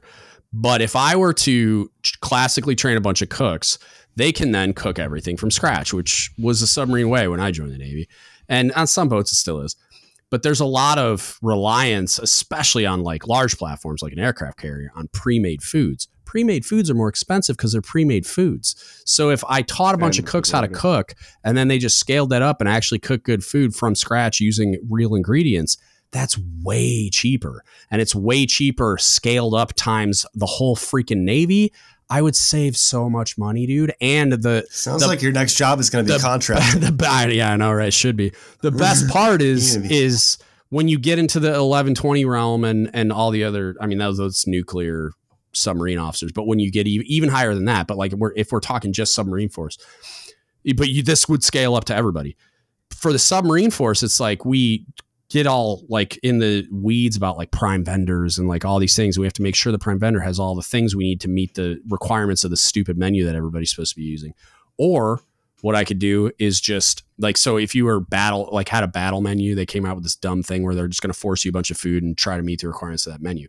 If you forced a boat a bunch of food that they didn't know how to use or they didn't know how to prepare, like they wouldn't know what to do with their hands. But if I classically train them, you could just give me whatever local like we could pull Yep. up to the side of any pier in the world. You could send me whatever food they hmm. have, and I'm gonna make wholesome, delicious food out of it and keep the submarine at sea. So you get into the strategic realm. Even you can say I could replenish anywhere because my cooks are gangsters and they know how to cook. So it's like, like if you teach them how to do their job, they can do their job better. It's weird, and so it's like it would change even at the strategic level. It would change a lot of things and make the force more agile and, and flexible schedule wise. And uh, we don't I have to love to see that. like it's just it's so simple but they're just it, there's no appetite to do it because why would the navy spend money on cooks like you know what It's I mean? like when you see the like they did you ever watch the, the the Discovery Channel documentary on the Typhoon, the the Russian Typhoon SSBN? no The Discovery Channel did a doc. I'm super fascinated with this, this submarine, by the way. But Okay. like,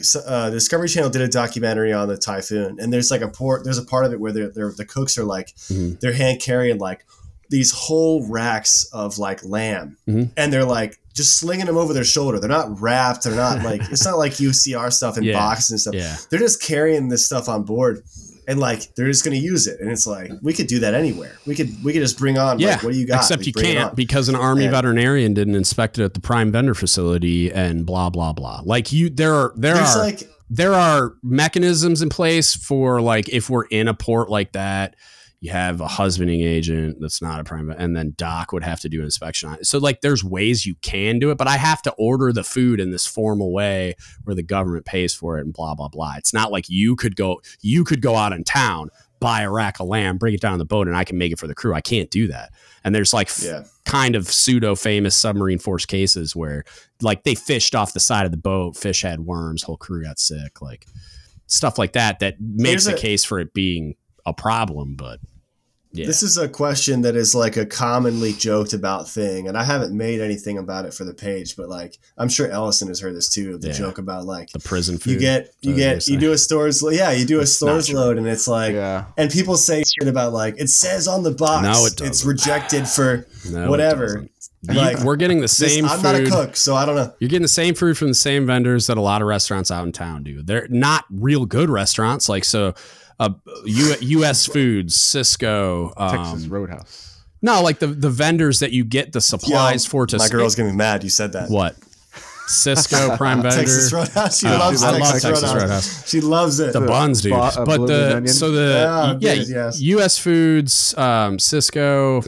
Trying to think, there's a couple others like big vendors that it's like a ton of chain restaurants use them. So it's like you're getting the same food you'd be getting at like an Olive Garden or a whatever. Like I mean, huge nationwide chains have their own supply chain, but like big. so the classical joke about rejected food, It's not expired food all. is bullshit. yeah, it's complete garbage. All right, cool. Yeah, it's not even a little. I just true. want it to be on the air. I want us to just it's, say it it's on the not even a little true, and it's like they're the the only label you'll ever see that falls in that ballpark is for institutional use only, which is I don't know why they label them that way. I've never dug into it, but it's like they're talking about like uh, large scale cafeteria style things. So that does apply to prisons, and it also applies to the military and colleges and universities and all kinds of other places. So it's like that's the closest thing you'll ever see is it says for institutional use only.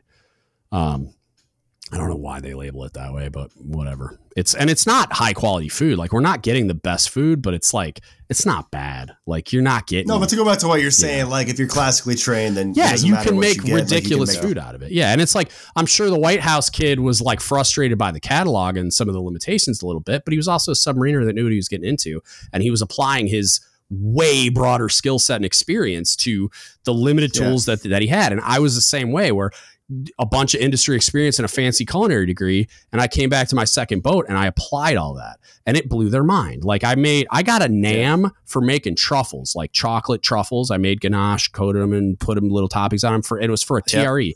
My CO I got memes about that. dude my co his brain melted. And i was like laughing when i was getting awarded this nam on crew's mess. I couldn't believe i was getting it. I'm like this is the dumbest thing.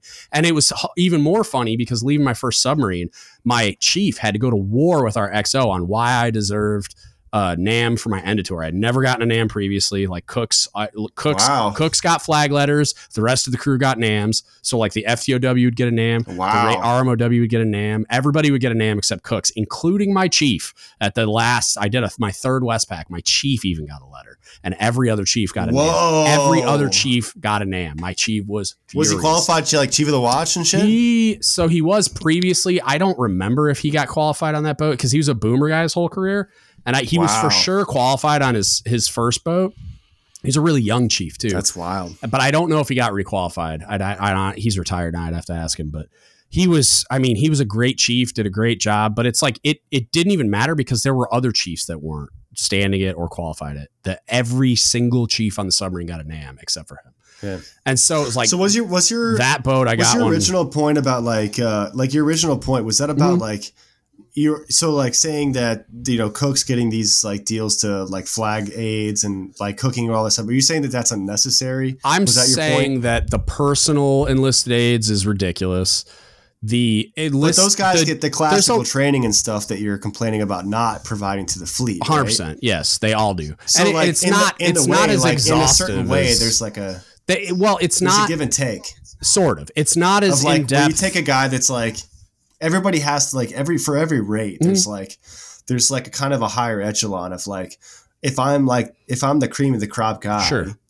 what what cool things can I get selected for? So like and for cooks, one of those things is like that type of like White House level, Right. Whatever. And I remember, I remember my buddy telling me about like you know all the stuff that he got to do with Yeah. the White House. The, the license they had to like create was crazy because they had, they were shopping. They they could shop anywhere, yeah. and it was the president telling them this is what I like, and then they would go out and make that. But like if you get a guy like that, and he and you say like because there's the one part of that that says, hey, this is unnecessary, and we don't necessarily need to, need to take bodies for this. But Right. the other not- side of that same coin is what that provides to the fleet is you take a guy that gets the Yeah, classical training see? that the rest of the fleet doesn't rub. get, and then you feed him you feed him back to the fleet, almost never happens. and then almost never Well, happens. I don't know. I didn't know that. I so yeah, there is there is a line in our east. So first of all, I, let me rewind because there's some points I want to make that I just want to be clear.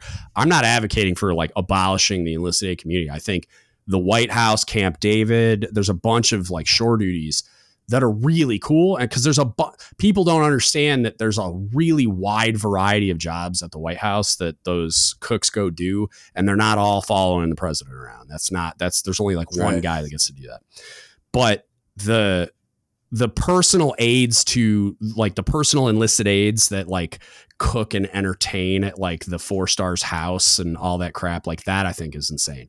But the idea that there are those jobs to go to where enlisted aides are like at the White House and Camp David and certain jobs like that at the Pentagon, I think that's amazing. I think it's a really cool experience. I, I think it's great that there's that community for them to go to and that they do get that advanced training and the ability to do those things. With enlisted aides, if you go into the enlisted aide community and you're good at it, you almost never leave. Um, they they Mhm. inserted Oh, a line into our ECP or our ladder that says if a and I I'm trying to don't quote me on this, but it basically says if you do greater than two consecutive tours or a certain number of years, it should be it, it's you're effectively ducking sea duty and it should be viewed negatively because it happens all the time where they get into the enlisted Oh, aide community. wow. yeah they get into the enlisted aide community. There are people that have been in dc for 20 years that just never so the goal is so That's per happened your ladder. first CSC actually. Mhm. So the, per per your ladder, if you get into that community, the goal is you either you either look like a you like you weren't good enough, or you look like you were good enough. And Kind- to look like you were good enough per your ladder means that you never come back to the community. no, so bring that classical training back to the to the submarine. what force. I'm saying, what happens and what the ladder says are two different things. The ladder is trying to encourage exactly what you described, where those people bring that experience back to the fleet. What generally happens is if if you're good and the enlisted community, enlisted aide community wants to keep you, they just keep you and you never go back to C again. You'll drop your sub designator and they'll just keep you in the enlisted aide community forever, It's for as like long as you- you want to stay. It's not like you won't make rank either. So- right. And you will make rank because you'll drop your sub designator. So you'll become a surface Mm. CS. And then you get reviewed at the board as a surface CS. And so the standards are a little different there. But the what's supposed to happen, even with the surface enlisted aides, is that they're supposed to, and this is, but it's a recent change because they were doing this, is they wrote into the ECP that you can't do greater than, I, and I, I think it's two consecutive tours. And then they put like, because you could do one, you could stay at one command for like eight years to get around it. So it's like they put, I think t- it says two consecutive tours and no greater than like six straight years or eight straight years or something like that. Um, regardless of what it says, it they put a limiter on it recently because all these enlisted aides were just hiding in the in, in the enlisted aide community and still getting promoted all the way to master chief or picking up warrant or doing whatever they're doing. So that experience never does get back to the fleet. It was never designed that way at the beginning. It just morphed into this thing because they have the power and because like admirals have the co- the ability to just by name request people. So that's what'll happen. yeah, I I like this guy. I want to keep yeah. I want to keep mm-hmm. him forever. And that's what that happens where a guy will follow an admiral around the Navy until they both Yeah. retire. And that's not unique. That's not unique to the enlisted aide community. Sure, it's not, and I'm not. I'm not saying that it is, but what I am saying is that it shouldn't be happening that way. And I, Right. I Yeah, think no, that you should be going to the White House or Camp David or whatever, getting all that valuable experience, enjoying that insanely cool shore duty, and then bringing that experience back to the fleet. If you're a submariner, you're a submariner. You go back to a submarine next, and that applies to everybody including almost me. Like they were trying to get me to go do another like force level job, and I was just like not interested. But like the discussion with the detailer when you first start is that like you're going back to a submarine to be a cook chief. If you're not going to be a cob and you want to stay in the Navy, you're going back to a submarine. And for me, because there's a uh, there's not, uh, not that many in rate master chiefs, they were saying like, well, we have to have somebody in this TYCOM billet, and I'm in like just below a TYCOM billet right now, and they're like, well, do you want to come do this job next? And then if I want to stay longer, I'd have to go back to a submarine or be a, a cob. Like you just have to. And so it's like for me, if it's not unique for me, then like why is it unique for any? And I just kind of did say it was unique for me, but that's because I'm a master chief and they there's two jobs where there's a, like it has to be a master chief at the TYCOM level and they I mean it doesn't have to be but they it kind of does. It's a mass chief billet. So they're just saying like they're they would make an exception only for that one TYCOM job because there was no one else rolling at that time to fill it. And that was the only reason it's like they had no other person that they could identify. So they were like well exception to policy. But if there was somebody rolling like a, a, super qualified senior chief or a mass chief, I'd yeah, they'd be like submarine or go home.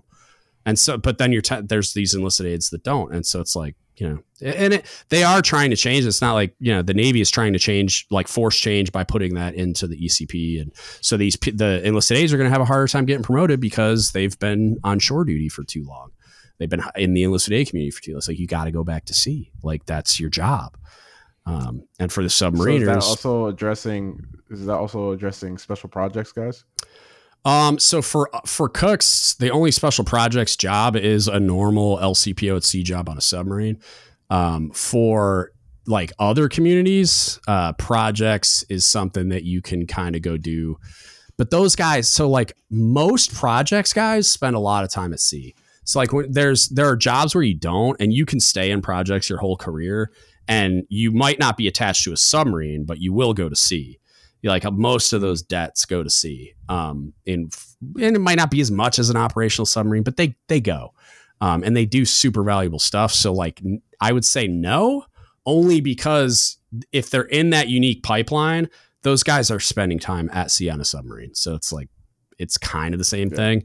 And even the det that we had on the special boat, it was like those guys they were even provided the opportunity to qualify like supervisory watches. Like, if you want to qualify chief of the watch, come qualify chief of the watch when we're on deployment. Like you can, you're afforded the opportunity. If you don't do it, it's going to affect you at the chief's board. So you're like you're in the same positions where they can be an LPO of a division. It's not a traditional division that maybe like an A gang or a radioman would be the LPO of, but they're still an LPO at sea. They're still uh, qu- provided the opportunity to qualify all the supervisory watches that are all part of the traditional career progression unless they're mm. like there's still ways within projects that people can purposefully avoid sea duty and then not be provided those opportunities but it's gonna affect their promotion. And like in my experience talking to those guys that have kind of done a non-traditional career path in projects it it affects promotion for sure.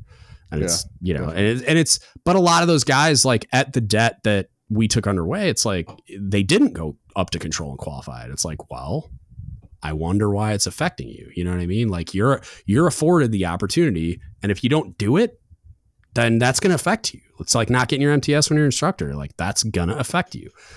You don't have to do it, but if I have a bunch of candidates that did do it and you didn't do it, it's going to affect your it's going to affect how you're graded. Like it just is. And it's you can look at yeah. it like I'm not penalizing you for you not getting your MTS. I'm just giving them credit for getting their MTS, and that's going to make a difference. So it's like, you know what I mean? And it's going to affect your evals probably at that command and everything else too, which is the.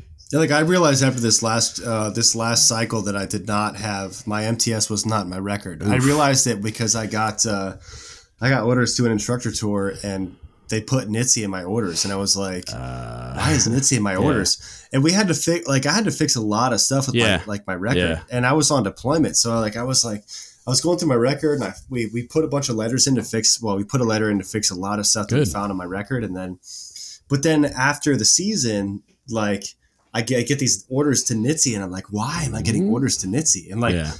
and so I realized later that the board saw that I went to an instructor tour, but didn't have yeah. MTS. Yep. And like, cause it wasn't in my record that, at all because otherwise hurt, I would have had the NEC. Yeah. Oh yeah, for I sure. Because I had hurt. everything else. Yeah. I had, I had everything else. Yeah. And I've got people around me that are saying, "Oh, that probably wasn't that big a deal." And I'm no, like, "I know that it no, was. it was. I know that it was. It was, and it, it and it doesn't was. it doesn't mean that like it devalues I'm not jaded about it. yeah, it doesn't mean it. I'm well, I'm saying it doesn't. It. doesn't mean it devalues all the other good things that were accounted for in your evals and stuff.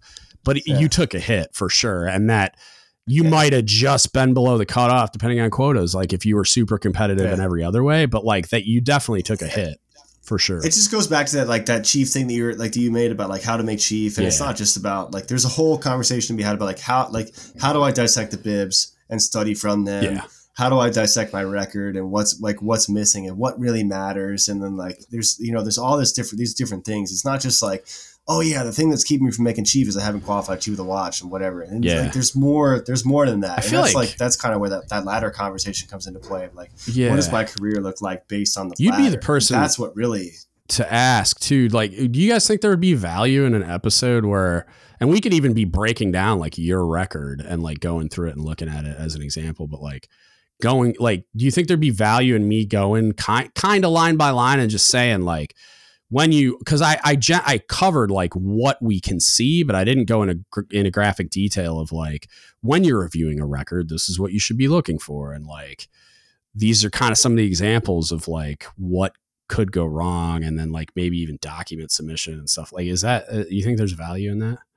Like, kind of I'm up for chief. You're more. That's you're what I'm more saying, than like- look at my record. that's what I'm saying, Yeah, look like, at my record. That's if fine. you want to go through Yeah. and dissect it in a way that yeah, look at it. That's fine. well, I'm I saying think as a as like a podcast, That's do you, you think there'd be Yeah, value in that? Okay, Yeah. I might have to Put that's out definitely have to, like, beneficial to outline that and see see how that Yeah, would I'm, work. I'm, that think I, I think I'd be a great case because like I've got you know a lot of the things that you need, Mhm. and I've had to go through and like make corrections and Yeah, submit yeah. letters, and you know there might be stuff that I'm still missing that I'm not looking at or whatever, and I've gone, you Yeah. know, I've got the eval progression, all this stuff. So it'd be interesting to look at like, an you know an objective like you know just to get an objective look at my record and stuff. I mean, I, yeah, I'd do it. Hell yeah! All right, well then stay tuned, kids. Me, Chief Bob, probably, and new Yeah, let Chief Bob look at it too. Shit. new infantile, terrible, smelly mustache. We'll do a New mu- it gets worse every time we describe it. It gets worse. and, no, gets and they can't see it, which is every what time. makes it so much better. It's I think really it not that- smells great. I'll post I it when you air the do. episode. I'll post a picture of All it, just the mustache. All right, you guys want to wrap this thing are. Up? It's we're at three hours, and uh, old man's got to use Dude, the head. it's- so- It's a Joe Rogan It's podcast.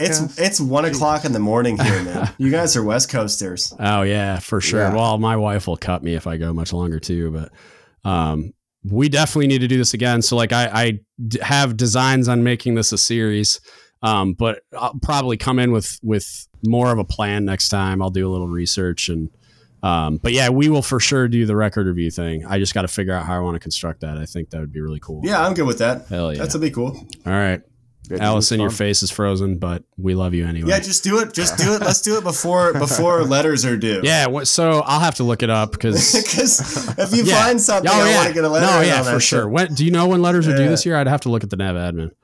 I, I mean, I'm not know, as- June, July, whatever yeah, they something are. like that. Yeah, no, we'll do it way before then. Easy day. Yeah. All right, boys. Thanks for doing this. All right, guys. It was fun. All right, I hope you enjoy, y'all enjoyed that. Uh, I definitely had a good time. It was fun. Uh, the mustache jokes uh, aside, like I, I really enjoyed the conversation uh, with both of them. We've been corresponding since the podcast was recorded a few days ago, and definitely plan to do it again. Definitely will do the kind of like a live review of his record. Um, the 69 Fathoms guy. Uh, we're gonna review his record and kind of just go through all the steps. Um, and I'll probably I'll record that as a video in some way as well. Where I I, I don't know how quite yet. Um, I'll probably use like generic screenshots from something else and just kind of you know I mean like almost like a slideshow again because I can't obviously record his record live because that would put all his personal information out there. But I'll record a video as well on, on all the steps that we're going through, where the links are, where the, like how to find the documents, all that kind of stuff. Um, in in the what the most productive way that I can, so you can get as much out of that as possible. But I, the more I thought about it, the more I th- and, and talked to him about it, the more I thought there'd be value in doing a podcast on the on actual record review, like because everybody says like, hey, review your record, review your record. It's like, okay, well, what does that mean exactly? And so that's what we're gonna tackle uh, in that podcast. Um, and then yeah, I just enjoyed talking to them. I could definitely see it happening again.